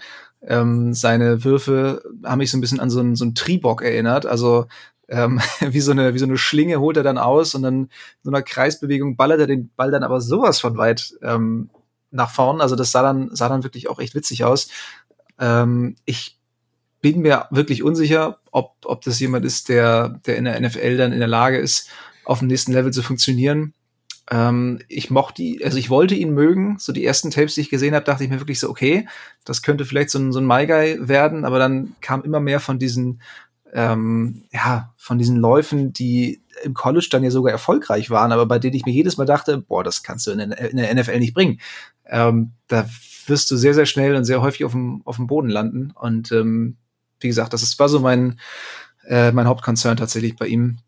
Ansonsten seine ähm, Accuracy bei kurzen Routen mochte ich sehr gerne, vor allen Dingen viele, viele Slants, die die North Carolina dann auch gespielt hat. Ähm, ich finde, er war oftmals geduldig genug zu warten, bis der Receiver frei wird, ist dann auch nicht zurückgeschreckt vor dem, vor dem, ähm, ja, vor dem Einschlag, falls dann da mal jemand durchgebrochen ist, sondern hat den Ball dann meist relativ akkurat auch angebracht, ähm, dann so ein bisschen über, über mittlere und, und weite Distanz, ähm, ja, wurde die Accuracy dann ein bisschen ungenauer, aber im Grunde mochte ich es eigentlich ganz gern. Aber wie gesagt, so diese physische Geschichte, er ist ja auch eher so ein bisschen, äh, ja, wie sagt man das, ein bisschen thick, äh, wie so ein, wie so ein etwas dralliger Baker Mayfield sieht er aus und ähm, da frage ich mich dann eben wirklich, ob das, ob er in der Lage sein wird, das in der NFL ähm, ja so zu übersetzen. Ja, wunderbar. Ich habe ein bisschen höher würde ich auch später noch was äh, dann zu sagen, kurz. Ja. Soll ich meine fünf machen? Ist hier ein betretenes Schweigen. Oder möchte Julia ja, ich, ich, ich, hätte, ich, ich, dachte, ich dachte, vielleicht möchte, möchte, möchte Julia noch was dazu sagen. Du bist ja auch North Carolina-Sympathisant zumindest, hatte ich das, das richtig rausgehört? Korrekt, ja. Ja. Ähm, ja, ist mir egal. Also ich kann es jetzt machen oder ich kann es dann machen, wenn er bei mir kommt, weil das dauert noch ein bisschen. Oha, okay. ähm, ähm, ja, also ich, ich verstehe die Punkte alle. Ähm, und ich glaube, das ist der entscheidende Punkt, das, was NFL-Teams rausfinden müssen. Wie, also was hatte dieses Jahr für einen Einfluss auf ihn? Also ist er jetzt so wie so ein aufgescheuchtes Huhn, das da in der Pocket immer rumläuft äh, und irgendwie die ganze Zeit Schiss davor hat, ähm, getroffen zu werden? ähm, weil der hatte ja auch irgendwie, ich glaube, nur Malik Willis hatte mehr Sex als er. Er hat 48 Sex, die er nehmen musste in diesem Jahr. Ähm, oder ist er halt der Spieler, der eigentlich vorher war? Also man, man darf das nicht unterschätzen. Deswegen macht es auch grundsätzlich Sinn, sich das Tape von davor anzugucken. Ähm, man darf nicht unterschätzen, was die verloren haben und vor allem auch, was da jetzt nachgekommen ist. Also man hatte eigentlich Hoffnung, dass da gute Spieler nachkommen, die auch wirklich Upside haben, gerade Outside und das waren sie einfach nicht. Also fast alle diese Outside-Receiver sind mittlerweile aus dem Programm rausgetransfert, weil sie keine Leistung gebracht haben. Es war nur Josh Downs, der Slot-Receiver, der da was gemacht hat. Und das hat es halt sehr schwer gemacht. Also ähm, ich habe, glaube eigentlich jedes Spiel gesehen, auch während der Saison. Und das war wirklich so frustrierend anzugucken alles. Ähm, für mich ist Sam Howell der, der den besten Arm nach Malik Willis und Carson Strong in dieser Klasse hat. Ähm, das ist der, der die besten Mechanics in dieser Klasse hat, auch wenn die dieses Jahr ein bisschen blöd gegangen sind, teilweise unter Druck, wobei er auch unter Druck eigentlich gar nicht so schlecht ist. Also er hat auch ähm, 44er ähm, Completion, also 44% Completion Percentage äh, unter Druck. Das ist durchaus okay. Ähm, das ist auch besser als ein Malik Willis. Das ist auf einem Level mit den anderen Jungs. Also dementsprechend, das macht keinen großen Unterschied. Ähm, und das ist wirklich jemand, der ab dem Freshman-Jahr so, so gute Mechanics hatte, diese Base und wie der wirft.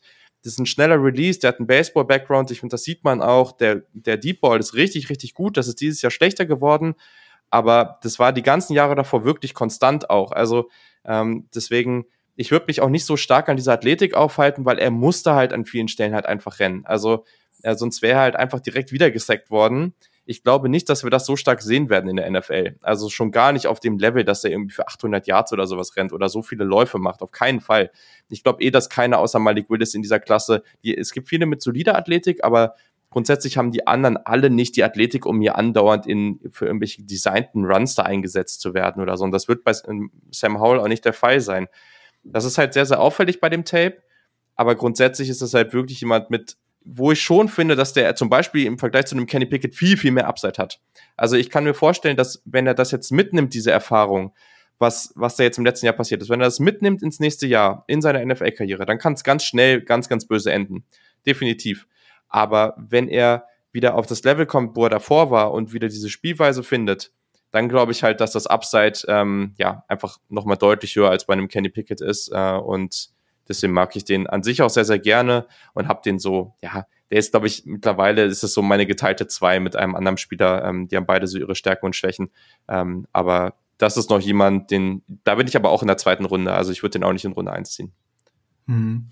Ja, also was du sagst, auf jeden Fall fand ich auch ziemlich krass, als ich mir mal angeguckt habe, was für ein Supporting Cast der äh, in der 2020er Saison hatte.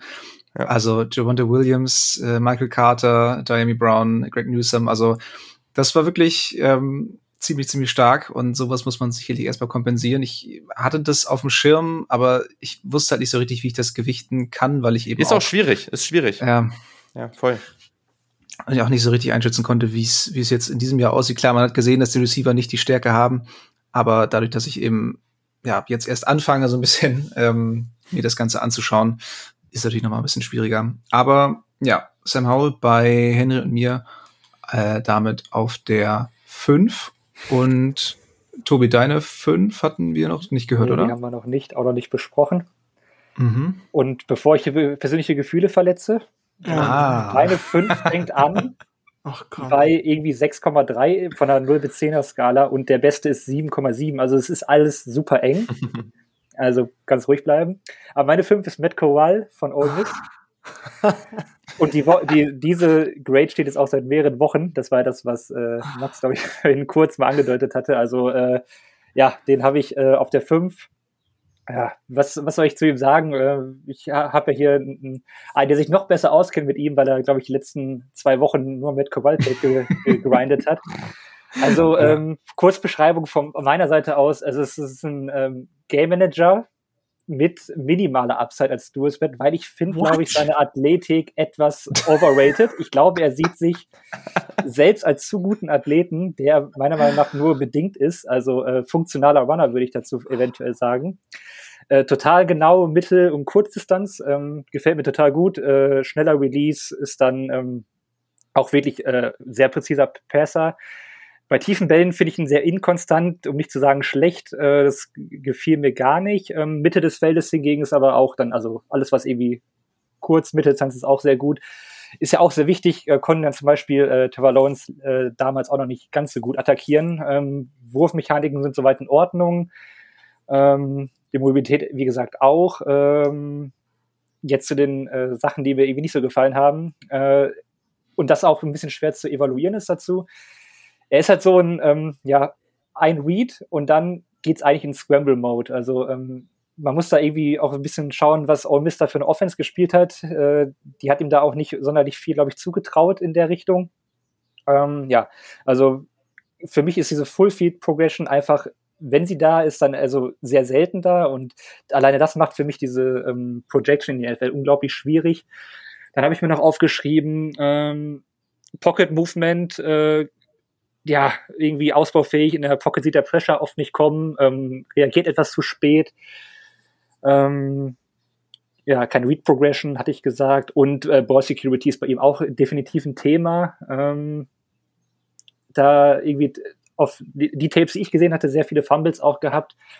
Und ähm, ja, zu der Mobilität muss man vielleicht nochmal kurz sagen, weil es ist ja auch ein bisschen verletzt, aber ich, ich sah ihn da wirklich nur funktional als Runner, habe ihn daher auf Quarterback 5, was jetzt bedeuten würde, dritte Runde ähm, mit Positional Value dann auch in der zweiten Runde ohne Bauchschmerzen. Aber ähm, da habe ich jetzt noch nicht ganz so viel gesehen, was äh, mir da irgendwie die Fantasie gibt, dass er mehr als solider Starter oder, oder ähm, irgendwie eine Upside hat, Top 8 Quarterback in der NFL zu werden. Ich finde es beeindruckend, wie, wie stark subjektive Eindrücke auseinander, auseinanderliegen können. das hat man gehört. Ja, das um, ähm. gehört und, und in unserer WhatsApp-Gruppe der letzten Tage auch schon gelesen, ja. Ich habe mich extra zurückgehalten. Ja, ich, ich glaube, ich glaube, ähm, ich muss gar nicht drauf eingehen, also dass diese Offense eine Gimmick-Offense war, noch also viel stärker als bei allen anderen Quarterbacks, das muss man glaube ich nicht sagen, dass sie sehr stark mit Run-Pass-Options, mit vielen One-Reads auskommt. Ähm, aber ich, ich kann, soll ich einfach mal kurz meinen Take zu Corell abgeben oder? Ja, es brennt ja Also wenn wir haben, ja, ich, ja. ich muss da vielleicht ein bisschen ausholen. Äh, Gleich unter, Beginn, unter 20 Minuten bitte. Gleich zu Beginn der Schocker. Ich habe ihn als äh, einzigen Quarterback, den Seattle an neun nehmen sollte. Top, also ich habe ihn mit einer Top 10 Grade tatsächlich. ähm, ist 23 Jahre, 6 Fuß äh, 1 äh, oder 6 Fuß 2, glaube ich sogar. Ähm, ja, Ole Miss. Ähm, 6-0, aber ist nicht wichtig eigentlich. Nee, 6 Fuß 2 ist er tatsächlich. Bei mir steht auch 6-2. Ist ja auch wurscht, jetzt erstmal. Äh, also, yes. Bei, bei, bei, mir ist es so, obwohl er im Gegensatz zu Howell äh, zwei wichtige Playmaker mit Elijah Moore und auch, die, ich glaube, einem Tight End war es, verloren hat, ist der zwischen 2020 und 2021 nicht krass abgefallen. Also arguably im Gegenteil, äh, war die Offense war vielleicht ein Ticken weniger explosiv, aber Matt Corral hat weniger fehlerfrei gespielt. Und ich finde auch, dass er im Ole Miss er zu einem guten Stück getragen hat. Ähm, was man bei Corell auch nicht außer Acht lassen darf, der hat, glaube ich, den schwierigsten Schedule mit Ole Miss von allen Quarterbacks gehabt in 21. Also ich glaube, der hat gegen fünf Top 20 Schools gespielt, ähm, hat eben diese Spieler verloren bis auf, auf dieses Jahr und hat jetzt trotzdem nicht wirklich abgebaut. Und das ist schon was, was zum Teil auch für ihn spricht. Also der hat auf höchstem College-Niveau abgeliefert in der, in der SEC. Ähm, kann er Franchise-Quarterback in der NFL werden und hat er Top-10-Potenzial? Ich finde ja, auf jeden Fall. Ähm, für mich ist er in dieser Quarterback-Klasse mit Malik Willis zusammen, das kann ich jetzt schon vorweggreifen, der einzige mit einem wirklich hohen Ceiling. Also ich glaube bei ihm schon dran, dass er einen Top 5 Quarterback Ceiling hat, wenn er seine Probleme in den Griff bekommt. Und wenn man da anfängt, sind wir ja schon bei den Full Field Progressions. Ähm, der hat die nicht oft gemacht, ähm, klar, aber wenn er die gemacht hat, dann hat er eigentlich für mich gezeigt, äh, dass er äh, diese, diese Progressions machen kann. Die Frage ist auch, äh, wie stark lastet man es dann Matt Corell an, dass er eben auch von seinem Offense äh, Coordinator beziehungsweise von der Offense selbst nicht gefragt wurde, diese Full Field Reads aus, auszuführen. Ähm, und ich finde auch, wenn wir jetzt über Progressions und Decision Making reden, wir müssen da auf jeden Fall auch den gleichen Maßstab bei der Kritik an Malik Willens anlegen, finde ich zumindest, weil der hat es am An auch nicht so wirklich gezeigt, dass, also der hat keine komplexe Offense auch bei Liberty geführt und der lässt auch. Ja, aber da sind wir ja noch gar nicht. Viele, also, ne? Ja, es geht ja noch ich will nur die Analogie machen. Und ich, ich schaue mir in der Evaluation den Quarterback äh, Matt Corell an und ich sehe da halt viele positive Tools, was das Decision Making angeht und auch äh, eben, wie gesagt, das hohe Ceiling als Quarterback. Ähm, der macht da doch schon vieles sehr gut, wenn er diese Full Field Progressions macht. Und für mich beweist er das auch auf Tape, dass er das kann. Und das muss er halt in der NFL natürlich konstant zeigen. Das ist für mich auch das einzige große Fragezeichen bei ihm. Und ich will gar nicht bestreiten, dass er da in all seinen Raps äh, fehlerlos war. Im Gegenteil. Ähm, und entweder ich bin da jetzt auch völlig äh, verblendet in meiner subjektiven Wahrnehmung, was das Thema angeht, ähm, nach, nachdem ich jetzt äh, über zehn Spiele von ihm, glaube ich, geguckt habe. Aber ich habe bei ihm schon das Gefühl, dass diese Kritik mit den Progressions oftmals irgendwie unhinterfragt übernommen wird, gerade auf Twitter, wie es zum Beispiel letztes Jahr bei Justin Fields der Fall war. Da hat, äh, also wie, wie Justin Fields hat er auch Snaps, wo er seine Progression zum Teil äh, auch gar nicht finisht, zum Teil auch zu schnell die Beine an die Hand nimmt und panisch wird. Aber er hat auch gezeigt, dass er die Fähigkeit hat, äh, Reads einfach korrekt und schnell zu lesen. Er ist sehr decisive und geht dann one, two, three, four äh, bis zum Checkdown durch. Und das macht er dann auch wirklich ganz gut. Und Malik Willis hat diese Fähigkeit, Defense konstant zu lesen, auch nicht gezeigt, äh, weil er es eben auch nicht, weil es eben auch nicht oft gefragt wurde von seiner, von seiner Offense und dem Play Calling.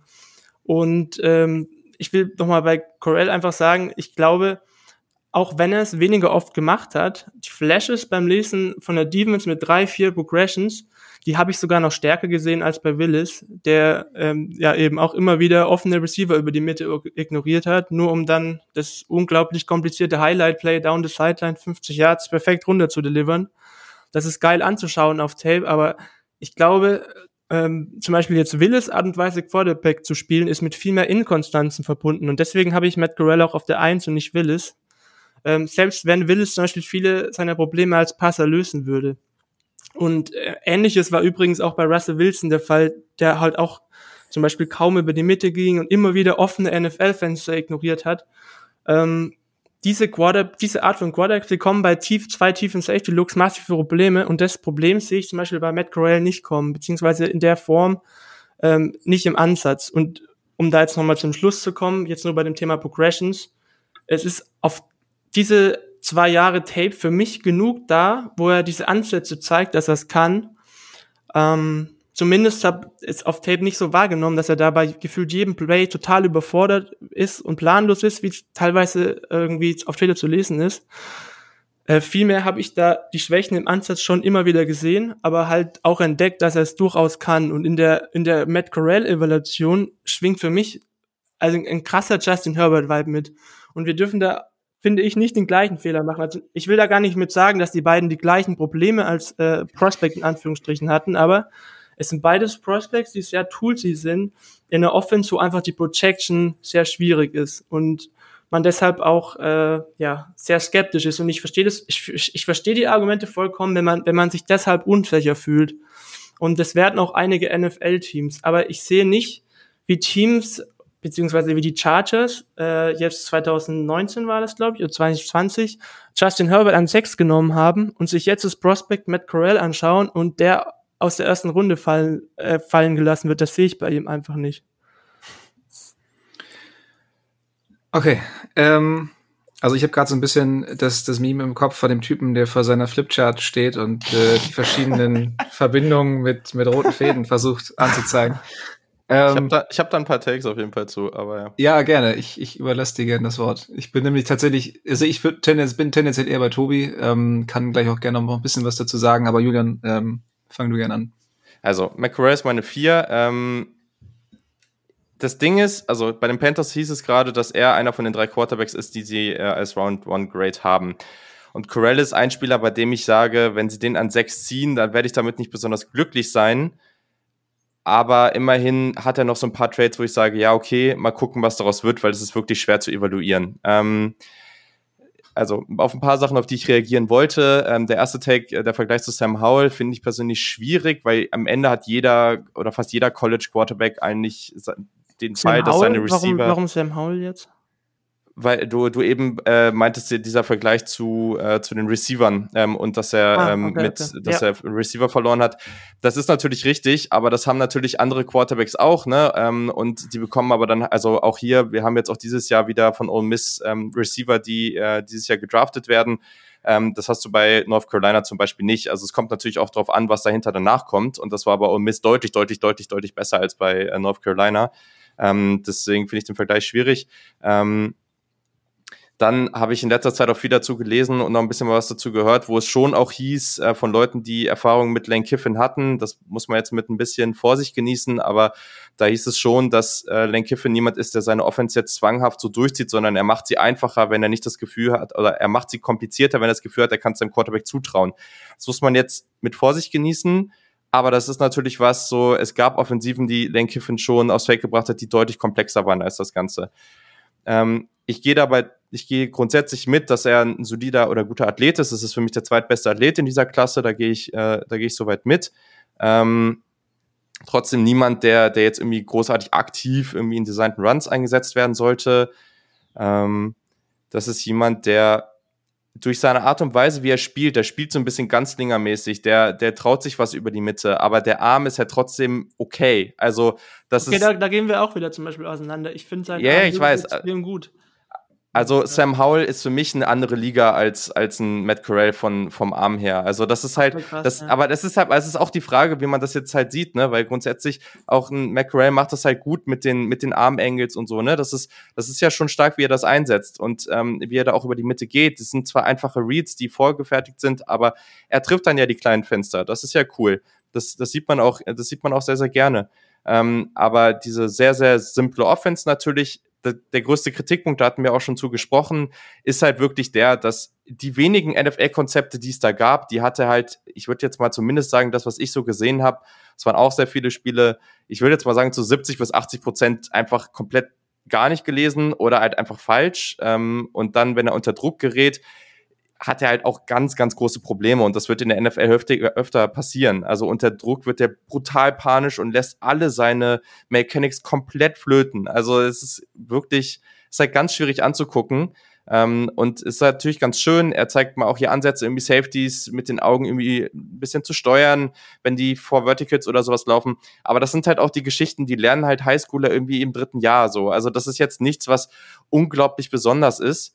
Ähm, ich mag einiges bei ihm, aber es ist super schwer, diese Offense zu analysieren und auch aufs nächste Level zu projizieren. Wir machen das gerade an vielen Stellen mit einem Malik Willis, auch mit jetzt hier, dieser Justin Herbert-Vergleich. Das ist für mich, also ich ich finde es schwierig. Ich habe keine Ahnung, wie man die beiden vergleichen kann, nein, weil die ich Tools. will die nicht vergleichen. Ich weiß, nee, ich weiß, aber die Tools von Justin Herbert sind für mich, das ist eine andere Stratosphäre oder was gibt's da noch Größeres, ja. weiß ich nicht. Also ich nicht ähm, das, ja. das, das finde ich, finde ich, finde ich persönlich krass. Aber okay, ne? Also ich glaube schon, dass Matt Corral Matt Corral hat schon enormes, also hat schon, hat schon Potenzial, so, so will ich es halt nicht sagen, so. Und deswegen, ich glaube, deswegen ist es auch jemand, bei dem ich schon eher happy wäre, wenn man den zieht, halt nicht an sechs, nicht so hoch. Mhm. Ähm, aber ja, ist, ist, ist es auch der Spieler, bei dem ich, ähm, man, bei dem man sich am ehesten irgendwie in beide Richtungen unterhalten kann, weil es eben so kompliziert ist mit dieser Offense und mit dem, was er mit den Konzepten, wie er die gelesen hat, weil man halt einfach sagt, ja, der hat natürliches Armtalent, ähm, der ist einigermaßen athletisch und der hat eben auf SEC-Level gut gespielt, der geht aggressiv über die Mitte. Ja, okay, dann kannst du natürlich auch deinen Case spinnen, dass du den ein bisschen höher ziehst. Das kann ich irgendwo nachvollziehen. Ich habe das jetzt so nicht gesehen und ich hätte halt einfach ein bisschen Schiss so, also es kann halt einfach am Ende gut laufen, aber ich habe bei ihm mehr Schiss, aggressiv, ihn aggressiv hochzuziehen als bei anderen. Ich glaube, das trifft es ganz gut. Gut, ja. Also da, da, da habe ich mehr, mehr Probleme bei, bei dem anderen Quarterback, bei dem wir ja ganz am Ende wahrscheinlich dann noch äh, drüber sprechen werden. Ich, ich will noch mal kurz auf, auf ein paar Punkte, auf zwei Sachen eingehen. Einmal die, die Armstärke.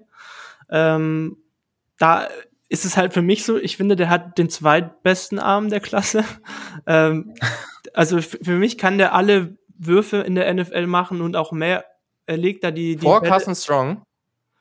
Ich hab, äh, nee, sagen wir mal, hinter, na, ich hab den jetzt nicht mit reingezählt in die Evolution gerade. Ah ja, okay, okay. Ah, ja, okay, ähm, okay. Der, der, der legt da ordentlich Sip noch in die, in die Sideline-Pässe da rein, trifft da teils wirklich, wirklich sehr enge Fenster nach außen, diese 15 Yards out zwischen den Hanging Defender und dem Safety. Ähm, der hat viel Kraft im Oberkörper und im Arm, um, um äh, einen Ball mit, mit viel Zip einfach zu generieren. Ähm, da ist vielleicht sogar noch Potenzial da, wenn das noch ein bisschen mehr aus den Beinen kommen würde. Ähm, aber auf Tape hat er halt wirklich Würfe, wo er relativ effortless äh, gegen Arkansas zum Beispiel einen 64 Yards Pass raushaut und die halt mit wirklich fast punktgenauer Accuracy anbringt. Und das ist einfach schon fast alles, was man Richtung Armstärke sehen muss.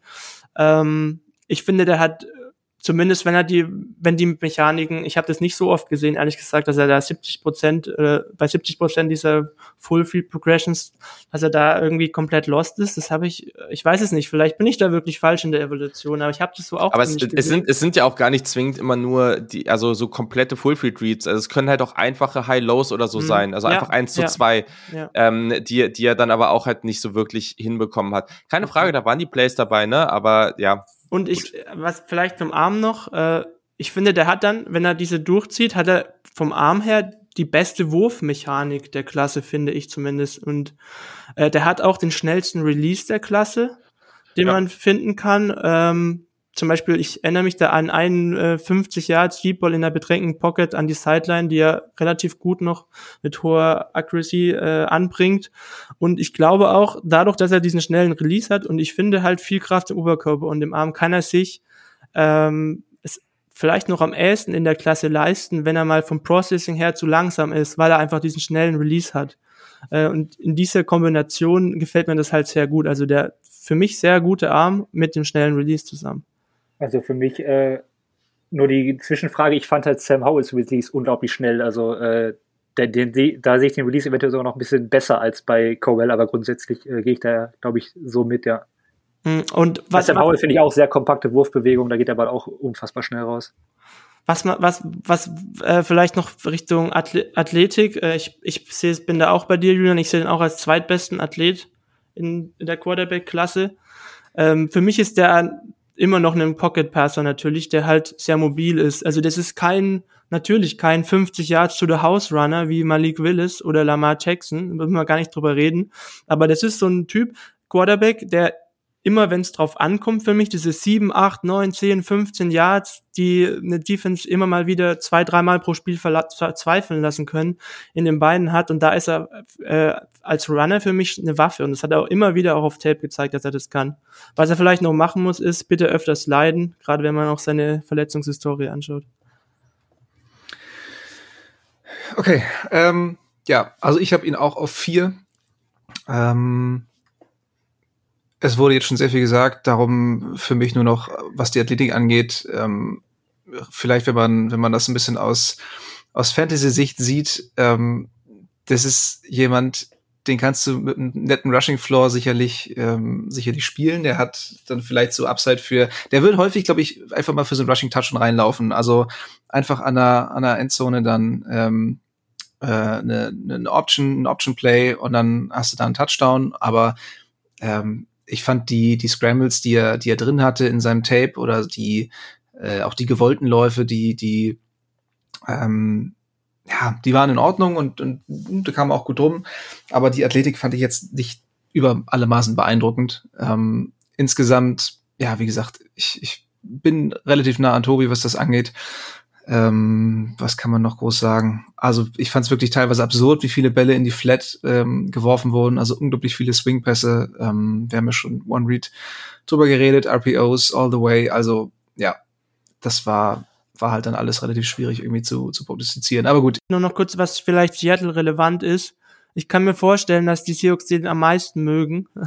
Und das mache ich an zwei Sachen fest. Einmal die äh, äh, Matt, äh, die, die, die Lane Kiven, äh, Pete Carroll Connection, da mit USC damals noch.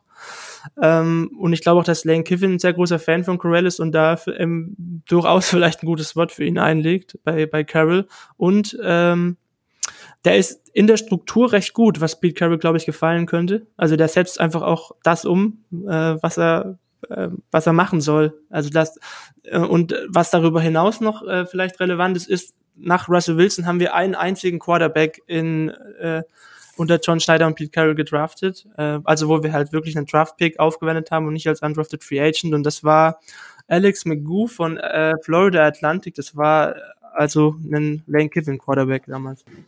Das kann natürlich gut sein, zumal Carroll ja auch wollte. Er, er möchte ja quasi einen Game Manager haben und äh, der, der macht, was er, was er ihm sagt, damit das Laufspiel etabliert werden kann. Und ach Gott, hör auf. Und ich habe gelernt, Gut. dass ich die Kritikpunkte an Choral nur aus dem Internet genommen habe.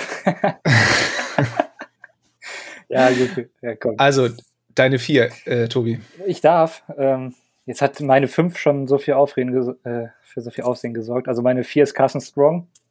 Nevada Quarterback. Oh. ich dachte, wir haben den gar nicht drin. Oh, äh, ja gut. Äh, ich schon. Ähm, das große Fragezeichen bei ihm hinterm Draft steht, aber das habe ich halt überhaupt nicht bewertet, äh, sind seine äh, Knieprobleme. Ähm, ich, da kann Julian ja vielleicht noch mal gleich zwei Worte zu verlieren. Ähm, ja, Carson Strong ist äh, das, was man sich unter Pocket Passer vorstellt, also wirklich das, was man sich darunter vorstellt. Er ist ein reiner Pocket Passer mit einem äh, starken Arm und einer guten Vision für mich. Äh, Kurzpassspiel mit schnellem Release.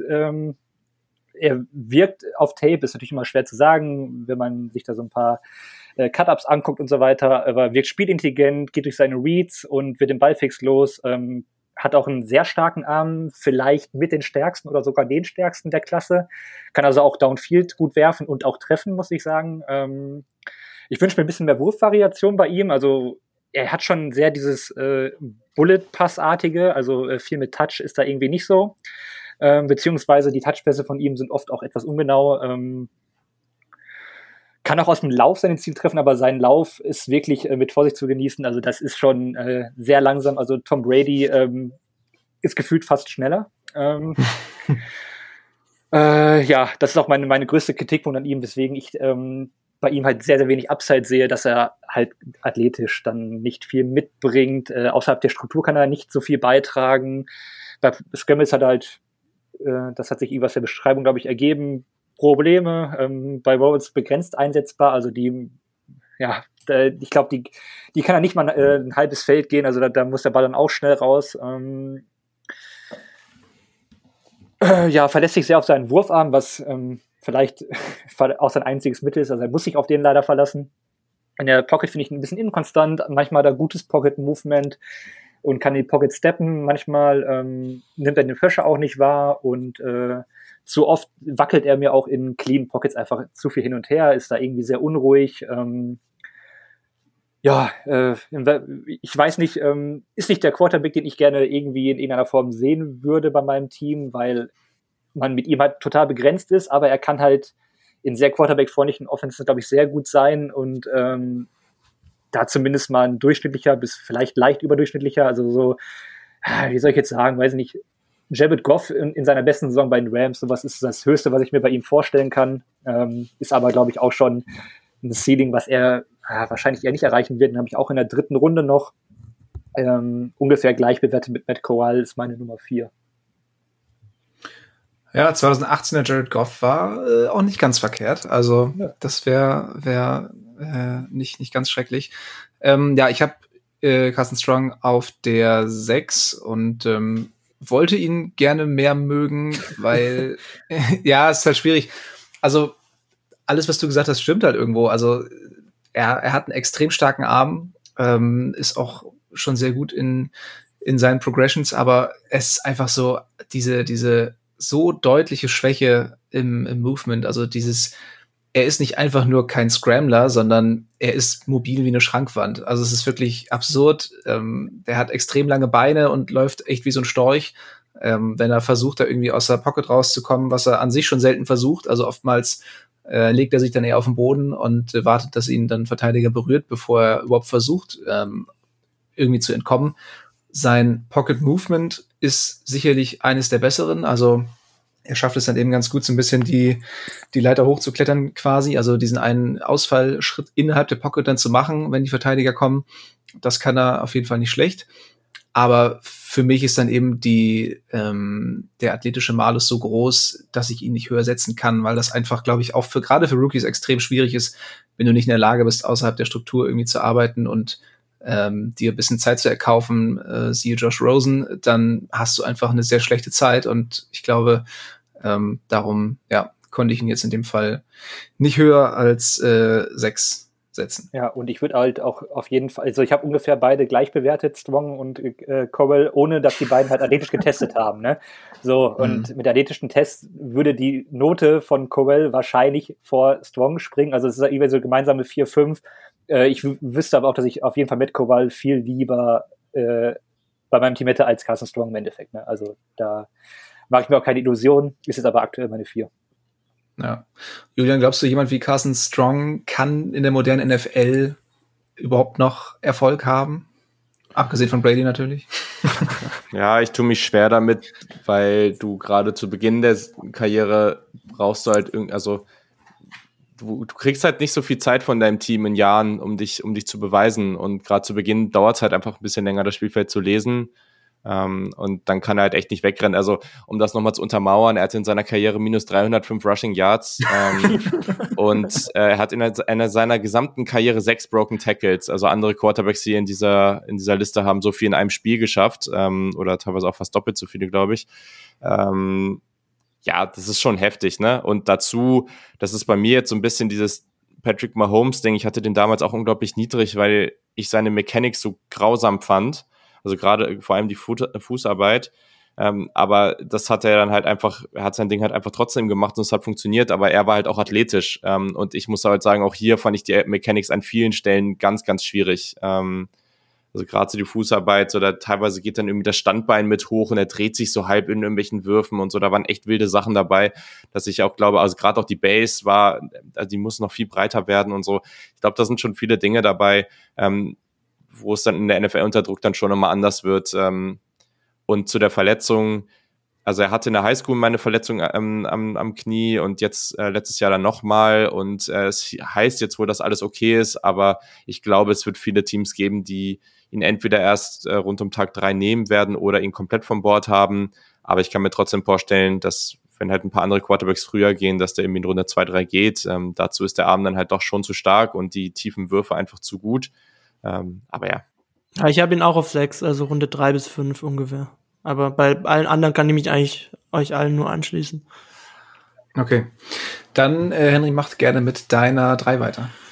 Meine drei ist äh, Desmond Ritter, äh, Cincinnati, 23 Jahre auch, ähm, 6 Fuß 4, hat Gardemaße für einen Quarterback eigentlich. Ähm, der hat also Flashes in seinem Spiel drin, aber auch äh, ja, Lowlights. Also der ist halt einfach sehr inkonstant, gerade was halt natürlich äh, ja seine Accuracy angeht. Ähm, die muss er halt einfach in den äh, Griff bekommen ich bin sehr begeistert von, seinen, von seinem Mental Processing. Da ist er für mich mit am weitesten in der ganzen Klasse.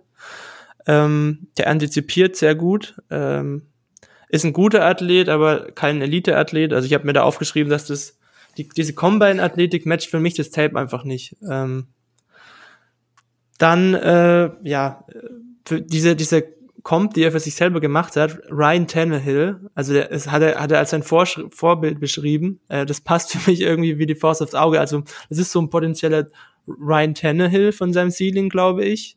Und wenn man das bereits schon ab seinem zweiten oder dritten Rookie-Jahr bekommen würde, wäre das natürlich schon echt nicht schlecht. Ähm, ich glaube, mit ihm kann man äh, ja eine rhythmischere Offense spielen als mit einem Malik Willis zum Beispiel, weil es einfach ein anderer ähm, Quarterback-Typ ist. Ähm, die Upside ist aber halt einfach nicht ganz so hoch, deswegen auch nur als Quarterback 3. Ähm, seine Arm Strength ist in Ordnung, aber zumindest auf Tape nicht äh, ja, elitär. Also teilweise bei so Deep Balls fangen da die Bälle ein bisschen an zu segeln. Äh, und auch wenn, wenn die an die Sideline kommen, äh, wenn da auch die Fußwahrheit manchmal nicht passt, dann, dann sind die auch echt gefährlich in Pick Six Gefahr gewesen auf Tape. Ähm, dann darüber hinaus, was seine Pocket-Präsenz angeht, ähm, da hat er für mich ab und an mal ein bisschen manchmal schlechtes Gefühl, ge Gespür dafür gehabt, wenn Pressure kommt, aber es war jetzt auch nichts, was mir ganz große Sorgen bereitet. Und was mir da auch aufgefallen ist, ähm, trotz, wie gesagt, dieser Combine-Athletik, äh, bewegt er sich für mich in der Pocket immer wieder so ein bisschen zu langsam. Also ich habe da einfach ein bisschen mehr erwartet, wenn man das so nebeneinander legt und diese ähm, quick-footed Steps zur Seite, um irgendwie Druck auszuweichen, die kommen für mich viel zu langsam äh, und das führt dann manchmal auch zu Sex und für mich ist da zum Beispiel Corell viel shiftier, viel agiler, um da so Druck auszuweichen zum Beispiel. Ähm, was die Accuracy angeht, das ist halt, ja, für mich so dieser größte Konzern, Konzern. Und was mich da verwirrt hat, ist auch, dass selbst wenn dann immer wieder das, sogar die Fußarbeit passt und man sieht eigentlich nicht, wo jetzt gerade der Fehler liegt, dass dann äh, also auch auf kurze Distanz teilweise Fehlwürfe kommen, die man nicht wirklich erklären kann, was da jetzt genau das Problem hinter ist. Und äh, ja, bei, bei allen positiven Trades, die er hat, äh, ist da für mich so dieses eine große Fragezeichen, das ich mir nicht erklären kann. Ansonsten, äh, wie gesagt, ist für mich bei, bei ihm, die, der hat viele Tools, der muss aber trotzdem noch besser werden und äh, was diese Accuracy angeht. Und für mich ist seine größte Stärke eben diese, dieses Mentale. Also wir zum Beispiel im AAC, AAC Championship äh, Game ist mir aufgefallen, wie er da zum Beispiel auf, auf Post-Snap, auf zum Beispiel rotierende Safeties oder so reagiert, da ist er, finde ich, besser als eigentlich fast alle Quarterbacks, gerade jetzt schon als Prospect. Ja, also ich habe das Gefühl, der bekommt gerade auch ein bisschen, ein bisschen mehr Hype als so zu Beginn der ähm, der Zeit, als ich als ich angefangen habe zu schauen. Ich muss sagen, bin mit ihm nicht richtig warm geworden. Ähm, das war einfach oftmals zu äh, ja zu, zu inkonstant, was du auch schon gesagt hattest. Also da waren wirklich äh, Bälle bei von äh, zu Tode betrübt bis himmelhoch jauchzend. Also ähm, richtig, richtig schöne Dinger, vor allen Dingen auch was, was tiefe Bälle angehen. Äh, von völlig underthrown bis absolut perfekt war alles dabei. Ähm, kurze Pässe kommen oftmals mit, mit viel Zip, aber dann teilweise auch wirklich völlig an dem Receiver vorbei, wo man sich das denkt, mal, also ne, solchen, solche Bälle, das sollte man in der Highschool hinbekommen. Ähm, mit Druck hat er manchmal ein Problem, finde ich auch. Also dann teilweise wirft er den Ball dann irgendwie auf einem Bein nach hinten, taumelt nochmal noch mal weg. Das kann sicherlich auch mal ein bisschen gefährlich werden. Laufen kann er, wirkt aber nicht richtig elusive. Ähm, ja, ansonsten, was ich ganz, ganz gern mochte, war, dass er relativ furchtlos spielt. Also wenn er ähm, den Pass loswerden will, aber weiß, gleich kommt der Einschlag, ähm, dann hat er oftmals trotzdem gewartet, bis sein Receiver frei wurde und hat dann den Hit kassiert, um den Ball gut anzubringen und ist, ist nicht direkt in Panik verfallen. Das, das fand ich sehr, sehr stark. Ähm, ansonsten, ja, einfach diese Ungenauigkeiten, die sich immer wieder eingestreut haben, fand ich irgendwie äh, äh, äh, jetzt fehlt mir das Wort, ähm, alarmierend, so. Ähm, hab ihn aber trotzdem insgesamt auch auf der 3. Ähm, weil eben trotz dieser, dieser eingestreuten Ungenauigkeiten vieles schon, schon gut gestimmt hat. Also was, was, was, was du jetzt noch meintest, Henry, mit dem, ähm, mit diesem Leadership und, und der, der Reife, das habe ich auch viel gehört. Ich, ich maß mir das jetzt nicht an, das irgendwie zu, zu, zu beurteilen. Dafür bin ich da zu weit weg und habe eigentlich auch wirklich nur Tape geschaut und darum ähm, ja, werde ich da jetzt mal nicht mehr so viel zu sagen, aber wäre sicherlich auch auf jeden Fall ähm, nochmal ein positiver Punkt, den man mit anführen müsste. Und ähm, ja, so viel von mir zu äh, Desmond Ritter. Julian, wie schaut's bei dir aus? Was hältst du von Ritter? Ja, das ist jetzt so, ja, praktisch mal eine geteilte zwei mit Howell irgendwie in die Richtung. Ähm, man muss erstmal zu ihm sagen, dass er eine unglaublich erfolgreiche Karriere bei Cincinnati hatte, also so erfolgreich, wie man selten gesehen hat. Ähm, gibt sehr, sehr wenig Spieler in der, NF äh, in der College Football Geschichte, die so viele ähm, Siege hatten wie er. Auch unglaublich cooler Typ. Ähm, also jemand, den man gerne in der Franchise haben will. Ähm, also ich gehe jetzt einfach nochmal kurz auf die Punkte an, die ihr gesagt habt, weil ich gehe bei den meisten an sich mit. Ähm, das gerade das Mental Processing, wie der die Offense liest und so, damit, da ist er weiter als alle anderen. Ähm, ich würde es so beschreiben, ich finde den nicht so inakkurat. Ähm, das Problem ist erstens, dass der ziemlich konstant, konstant, gerade bei großen Spielen, so die ersten ein, zwei Bälle komplett in den Sand setzt. Also wirklich so komplett, weiß ich nicht, äh, daneben wirft und niemand weiß warum. Ähm, ich habe da auch mal eine Theorie in einem Podcast zugehört, da wurde gesagt, so die glauben, dass der sich vor den Spielen ein bisschen zu sehr hypt und dann, äh, dann so in den ersten ein, zwei Plays irgendwie einfach noch nicht so ganz zur Ruhe gekommen ist. Ähm, Gerade wenn du mit Cincinnati halt sonst nicht gegen so gute Teams spielst. Das könnte ich mir schon, also es würde schon Sinn machen. Ähm, und sonst kann man schon recht gut, äh, die, die Bälle, die inakkurat sind, ähm, schon relativ gut darauf zurückführen, dass, äh, dass da halt dann auch seine Mechanics halt nicht so ganz gestimmt haben.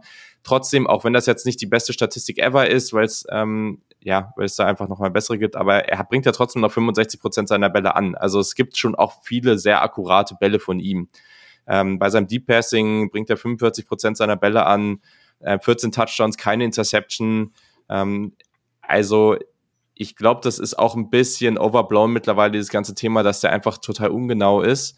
Äh, und dann mit dem ganzen anderen Aspekten dazu, das ist so der Quarterback. Ich muss auch sagen, ich habe eben bei meiner Aussage zu der Athletik äh, Ritter so ein bisschen vergessen. Also ich würde sagen, ähm, vom grundsätzlichen Komplettathleten sehe ich ihn schon noch vor Corral, wobei Corral in den Quick-Twitch-Bereichen ähm, natürlich besser als er ist. Ähm, Corell nutzt das einfach viel, viel mehr. Ähm, Ritter ist schon an sich einfach so ein Pass-First-Quarterback, der aber dann die Beine schon echt in die Hand nehmen kann. Ich finde schon, dass man den Speed, wenn er da mal läuft, den Speed von, vom Combine sieht man dann schon auf Tape. Äh, ja, also ich finde den schon echt spannend und das wäre, glaube ich, so der Kandidat, wenn es nicht Malik Willis wird, ähm, den ich dann am liebsten bei den Panthers sehen würde. Mhm. Tobi, wo hast du äh, Ritter und was hältst du von ihm? Ich habe den gar nicht in der Top 5. ja, ich dachte schon, irgendjemand muss rausfallen. Ja. Und da du Howell vorhin schon erwähnt hast. Ja, und das ähm, ist halt auch, wie ja. gesagt, das ist alles sehr knapp beieinander. Also äh, du kannst eigentlich auch drei bis fünf, kannst du Coin flippen, wenn du möchtest. Äh, aber ich hätte ihn gerne noch mehr gemocht. Wurde auch nicht mehr so richtig warm. Ich habe ihn mir letztes Jahr schon mal angeguckt, weil da, glaube ich, zeitweise noch nicht ganz klar war, geht er in Draft oder nicht. Ähm, da mochte ich ihn irgendwie sehr und dann habe ich mir ähm, ihn jetzt nochmal angeschaut und die Spiele der letzten Saison und man kann ihn ja nicht vorwerfen, dass er schlecht spielt, aber irgendwie hat mir da auch die Entwicklung gefehlt. Ähm, das ist dann vielleicht auch, äh, ja, weiß ich nicht. Also letztes Jahr habe ich mich gefühlt mehr in ihn verliebt und dachte so, ah, ich freue mich schon auf Ritter. Und dann habe ich aber irgendwie nicht viel mehr gesehen. Ähm, die, ja, also ich kann euch allen in den meisten Punkten nur zustimmen, was mich halt extrem an ihm stört. Und ähm, da haben wir halt dieses Genauigkeitsproblem. Es sieht also man sieht das nicht, dass er ungenau wirft, also sprich seine Wurfmechanik und so. Das sieht eigentlich, glaube ich, alles sehr solide aus, ohne da jetzt groß ähm, Experte oder Quarterbacks-Coach zu sein. Und trotzdem hat er dann diese Aussetzer drin manchmal und das stört mich halt extrem. Also ist ja auch bei so einfachen Shallow Crosses, Slants, wie auch immer.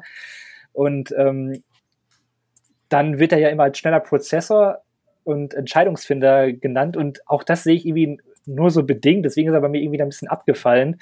Ähm, würden höchstens als äh, auch in den, wenn er das ganze Feld lesen muss, irgendwie als solide bezeichnen. Ähm, da sind bestimmt andere mehr, näher dran und haben da mehr Eindrücke, aber ja, ich weiß nicht. Also ähm, was, was mir an ihm gefällt, ist halt, dass er, der ist ein klarer Dual-Threat-Quarterback, äh, der kann ähm, auch am Boden Schaden machen. Ist nicht so schnell, wie ich es eigentlich in Erinnerung hatte, ähm, aber der ist ein solider Scrambler auf jeden Fall.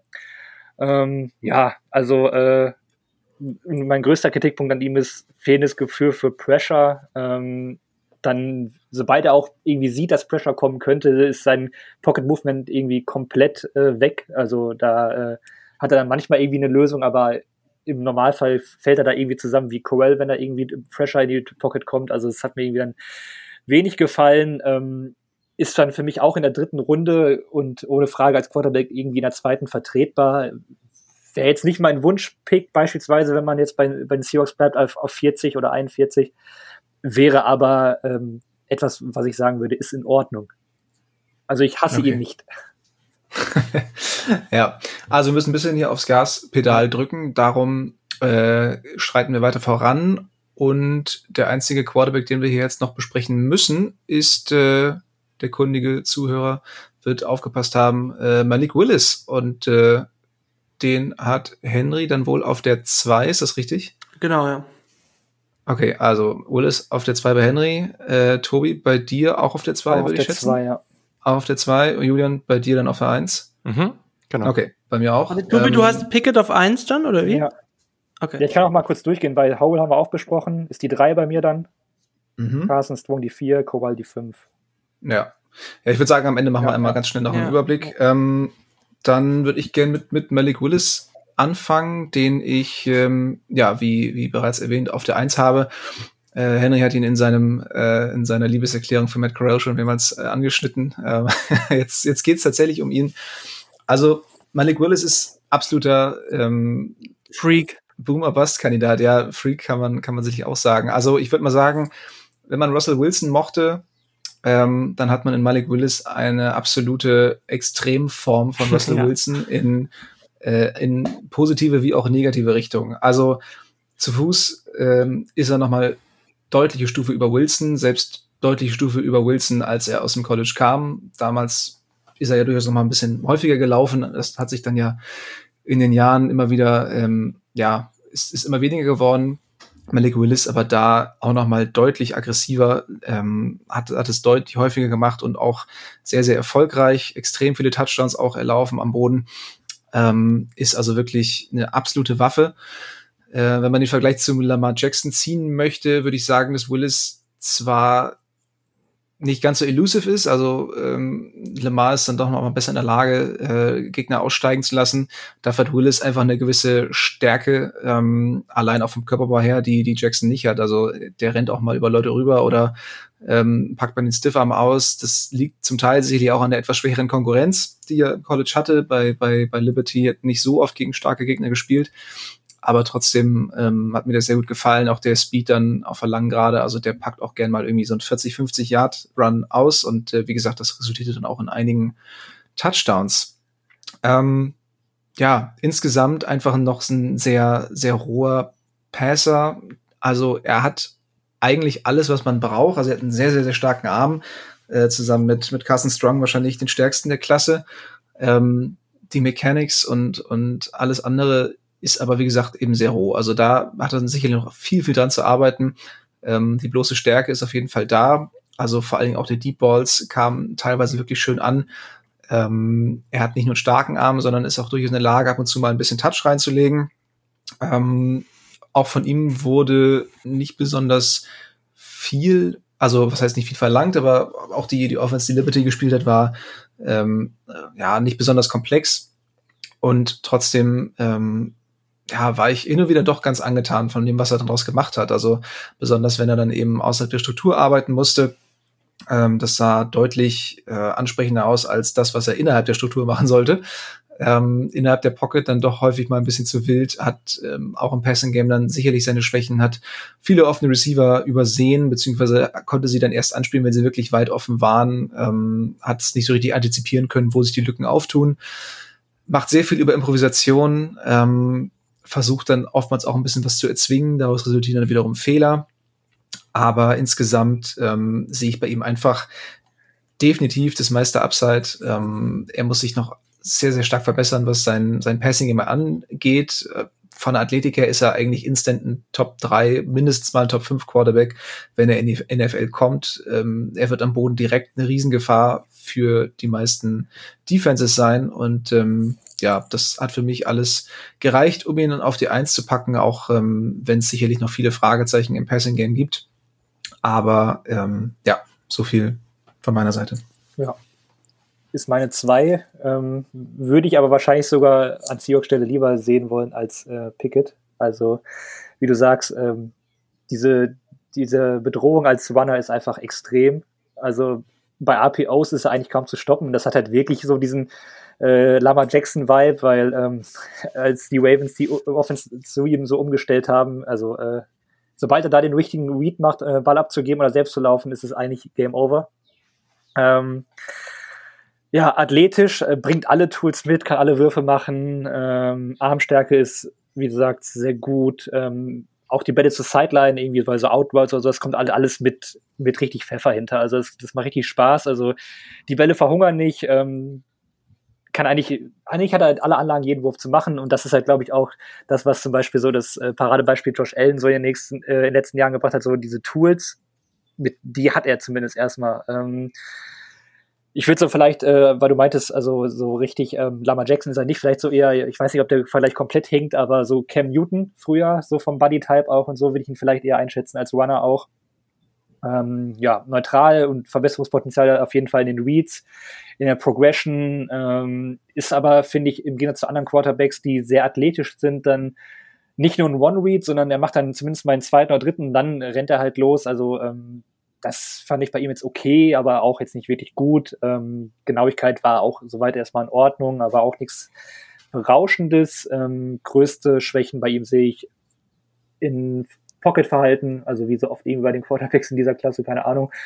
Und die Wurfauswahl zwischendurch übersieht auch gerne mal einen äh, Verteidiger underneath. Das ist halt irgendwie nicht so gut. Ähm, er steppt nicht in die Pocket, also sein Pocket Movement ist eigentlich ein Scramble nach außen und äh, selber laufen. Also äh, ja. da ist irgendwie noch, noch nicht viel Grundlage da. Ähm, verlässt sich auf seine Athletik. Ich habe hier noch in meiner Zusammenfassung geschrieben, das wird in der NFL so nicht funktionieren und mittlerweile würde ich sagen, ah, vielleicht doch, weil die Athletik einfach so gut ist. Also ähm, der wird auch vielen Leuten in der NFL einfach davon rennen, das ist einfach so ähm, Start Receiver teilweise nieder ähm, oder ist dann sehr früh dabei, sich auf ein Ziel ähm, zu fixieren. Also es ist auch eher dann Ron Read, manch, also sehr inkonstant diese Progression, finde ich. Ähm, nimmt ein gehöriges Risiko, das ist dann mal schön und äh, gut anzusehen und bringt dir Big Plays, kann aber natürlich auch in die andere Richtung gehen. Ähm, müsste auch ein bisschen am Release arbeiten und äh, generell den Ball ein bisschen schneller loswerden, also auch Plays mal aufgeben. Ähm, aber wie Max eingangs sagte, das ist Russell Wilson in extrem und in jung und in noch athletischer und den habe ich dann auch in der, in der ersten Runde mit Pickett zusammen und ähm, ja, finde ich mit den Tools einfach sehr spannend. Äh, braucht gutes Coaching, guten Quarterbacks-Coach, eine vielleicht am Anfang einfache Offense, die ihn dann da sehr featured, aber da sehe ich halt Potenzial, dass er wirklich irgendwie ähm, ja, einer der besseren Quarterbacks der Liga werden könnte. Ja, sehe ich ähnlich. Äh, Julian, du hast ihn auch auf eins. Ähm, hast du noch äh, andere spannende Dinge, die uns noch nicht aufgefallen sind? Ach, also ich glaube, das ist, äh, ihr habt schon ganz gut zusammengefasst, was man jetzt sagen muss. Wenn man, der Laufstil, ich würde den auch dann, glaube ich, auf NFL-Niveau als zweitbesten Runner der Liga einschätzen, so ähm, hinter Lamar, weil niemand ist Lamar. ähm, aber was man dazu sagen muss, wenn man jetzt, also der Laufstil passt schon so zu Cam Newton, aber er ist jetzt hier halt 6-0 groß, ne? Also 6-0,5. Also er ist halt wirklich ein kleiner Quarterback, das muss man vielleicht schon nochmal dazu sagen. Ähm, Genau, aber sonst habt ihr, glaube ich, das meiste gesagt. Also es ist halt viel schlechtes Decision-Making dabei und der muss halt, der ist noch super roh. Das spricht halt irgendwo auch dafür, wie schwach diese Quarterback-Klasse ist, wenn er halt an eins ist, weil das basiert halt sehr, sehr stark einfach auf den physischen Tools. Ähm, und ich habe in dem Panthers-Podcast vor ein paar Tagen auch nochmal gesagt, so, also für, wenn der jetzt gedraftet werden würde, dann würde ich damit rechnen, dass die, die besten Plays deutlich besser als die von Sam Darnold sind, aber dass die schlechtesten Plays wahrscheinlich schlechter als die von Sam Darnold sind, weil das wird wahrscheinlich so eine große, so viel Boom or Bust im ersten Jahr sein ja, der ist halt noch sehr, sehr unfertig, aber der bringt halt so viel mit, wo man sagen kann, da kann man halt viel mehr träumen als bei den anderen und das reicht in dieser Quarterback-Klasse. Ich habe den jetzt als reine Grade, so habe ich den irgendwo äh, immer noch so in Runde zwei, Anfang Runde zwei, aber dann mit Positional Value eine halbe Runde hoch. Deswegen finde ich den ab Mitte Runde eins finde ich den okay. Na. Ja, da kann ich mir gut vorstellen, dass das der erste Quarterback vom, vom Board wird. Ähm, ja, Henry, zum Abschluss äh, deine Einschätzung nochmal. Ähm, ich ich glaube, es seid schon auf die positiven. Ich würde mehr, eher noch auf meine Concerns einfach eingehen, warum ich ihn einfach auch nicht auf eins gesetzt habe am Ende des Tages. Ähm, ich habe den Ende Runde eins. Da wird er natürlich nicht mehr da sein. Also das ist mir auch klar. Ich, deswegen, ich will nicht, dass Seattle den nimmt. Das ist einfach so. Das, ich habe ich hab in einem Podcast letztens diese Metapher gehört. Ähm, der ist ein Rohdiamant, wo man also der ist so roh, da muss man die Erde noch vom Rohdiamant abklopfen und das ist für mich, das trifft bei Willis irgendwie fast wie die Faust aufs Auge. Der, hat die höchste Upside, ganz klar. Und wenn er diese Fragezeichen in den Griff bekommt, ist es einfach auch ein potenzieller Superstar-Quarterback. Die Highlights sind die höchsten Highs aus der ganzen Klasse und die Lowlights zum Teil mit die Lows und Lows. ähm, und sein Tape war für mich einfach ein großes Abenteuer. Ähm, also sein Tape war, war wirklich für mich rough. Also 20 Prozent, würde ich jetzt mal sagen, 20, 25 Prozent waren wirklich besser als bei jedem anderen Quarterback. Aber die restlichen 80 Prozent waren halt schon echt mies. Ähm, der macht äh, viele Plays, die er im College mit seiner Athletik natürlich machen kann, äh, nicht natürlich in der Form in, äh, in der NFL. Ich würde trotzdem mitgehen mit Julian, dass es wahrscheinlich instant der zweitbeste Quarterback in der NFL ist, was die Athletik angeht. Also du hast auf seinem Tape diese tiefen Bomben, die flashy Plays, aber was ist mit den anderen 80 Prozent der Plays, wo er einfach nur Quarterback spielen muss? Und da habe ich halt auf Tape miese Mechanics gesehen. Der ist schon 23, der hat zwei Jahre bei Liberty jetzt gespielt. Der ist sehr anfällig, also der nimmt wirklich unfassbar viele Sex. Ich glaube, der hat über 50 Sex genommen. Ähm, der weiß nicht, wann das Play vorbei ist. Und böse ausgedrückt habe ich mir draufgeschrieben, der weiß im Moment noch nicht wirklich, wie man Quarterback spielt. Der ist einfach so eine krasse Projection. Ich will den damit gar nicht schlecht reden oder so. Mir ist klar, dass der einfach eine riesen Ceiling hat. Das ist, will ich gar nicht bestreiten. Aber ich bin mir da, ich tue mich da einfach schwer, aus Seattle sich den an neuen zu nehmen, weil wenn der bastet und die Chance ist für mich halt schon um einiges höher, als dass er einschlägt, dann äh, ja, wirft es sich als Franchise halt auch zurück. Und äh, was ich auch noch dazu sagen muss, er, er hat halt nicht gegen gute Competition gespielt am Ende des Tages. Ähm, und wenn er das gemacht hat, der hat kaum gegen Power 5 Teams gespielt, aber wenn er das gemacht hat, sah das auch nicht wirklich gut aus. Der hat einen der leichtesten Schedules gespielt von allen Top Quarterbacks in der Klasse, hat keine komplexe Offense gespielt. Ähm, und äh, ja, was seine Athletik vielleicht noch angeht, der ist hervorragend on the run, also da gefällt er mir wirklich gut. Der könnte in Seattle zum Beispiel diese Play-Action-Bälle, glaube ich, gut, äh, gut machen, die ja in uns, uns, uns und die in unserer Offense sehr wichtig sein werden. Ähm, was mir aber dann noch negativ aufgefallen ist, ist, dass er die Mitte des Feldes einfach oft ignoriert, da teilweise die Fenster einfach nicht, nicht annimmt oder sich da nicht, nicht, der vertraut manchmal seiner Athletik mehr als seinen Augen, finde ich. Äh, und was mich da auch gewundert hat, dass diese Mitte des Feldes schematisch vom Playcalling von Liberty nicht so wirklich angegangen wurde. Und da frage ich mich halt auch, äh, ob das jetzt einen bestimmten Grund hätte. Ich glaube vielleicht, also da gebe ich den Benefit of the Doubt, dass man das vielleicht in den Griff bekommt, aber wenn er das nicht tut, äh, ist halt auch concerning. Ähm, ja, ich weiß nicht, habe ich schon gesagt, dass er den Ball früher wegwerfen muss, also dass der weiß nicht, wann das Play vorbei ist? Und was die Eye, was die Progression angeht, die Eye Progression, die Antizipation, aber diese Intermediate Mitte Range, da ist er einfach auch total roh noch, ähm, was natürlich nicht heißt, dass er es nicht kann, aber für mich ist es so, wenn Malik Willis dieser Top Quarterback werden will, also der hat dieses Ceiling natürlich, aber wenn er das werden will, muss er für mich so viele Boxes als Passer checken, die er jetzt noch nicht tut, und das macht ihn einfach so riskant als hohen Pick. Und deshalb habe ich ihn auch hinter Matt Corral, weil für mich muss Corral vor allem diese eine riesige Box checken, und das sind die Progressions. Aber bei Willis sind es für mich ähm, da bin ich vielleicht mit meiner Meinung alleine, aber bei Willis ist es für mich so, der, der muss noch viel mehr Boxes checken als andere Quarterbacks in der Klasse. Und deswegen, äh, der wird früher gehen, ähm, aber ich will nicht, dass Seattle den an 9 pickt. Also, viel Licht und Schatten bei Malik Willis, wie auch bei der gesamten Draft-Klasse. Aber ich würde sagen, damit sind wir soweit durch und ähm, bedanken uns erstmal äh, fürs Zuhören. Vielen Dank an dich, Julian, dafür, dass du, dass du hier warst. Ähm, Sehr gerne. Und, und nochmal die Empfehlung für alle, die für alle, die am Drafttag ähm, ein bisschen, bisschen Input haben wollen, die vielleicht auch ein bisschen deutsche Expertise gerne haben wollen. Äh, Julian, magst du vielleicht ganz nochmal kurz erklären, ähm, was du mit den Kollegen von Cover2 vorhast zum, zum Draft? Genau, da machen wir eine Live-Coverage, ähm, wahrscheinlich auch für alle drei Tage. Ähm, und das wird dann auch auf Twitch zu sehen sein. Das werden wir dann natürlich auch überall posten. Aber das Ganze läuft gerade schon so ein bisschen in diesem NFL Draft Discord. Also das wird dann auch, vielleicht streamen wir es auch da heraus, müssen wir mal gucken. Ähm, aber da bauen wir uns gerade schon so ein bisschen die Community zusammen und das ist echt total cool. Also äh, da geht's richtig ab mit Mock Drafts und vielen Diskussionen. Ähm, ja, also da einfach in, bei unserem Podcast in die Show Notes gehen. Äh, das ist, glaube ich, das Einfachste. Da ist der Link dazu und da kann jede Person reinkommen, die irgendwie Bock drauf hat und dann schaut gerne da ähm, bei uns vorbei während der Draft. Das wird, glaube ich, richtig, richtig cool. Irgendwie auf einem Stream oder auf einem Bildschirm äh, die, die Draft richtig laufen lassen und dann uns vielleicht im Ohr oder so. Ich denke, das wird ganz cool. Perfekt, so machen wir's. Ich glaube, wir können das auch einfach bei uns in die Show Notes mit reinpacken. Dann, das geht auch. Äh, dann äh, sehen es hoffentlich noch mehr Leute. Und ähm, ja, genau. Nochmal vielen Dank fürs Zuhören und wir verabschieden uns mit einem gemeinsamen Go Hawks. Go Hawks. Go Hawks. Touchdown Seahawks! Weitere Infos zu den German Seahawkers gibt's natürlich auch auf unserer Website unter germanseahawkers.com.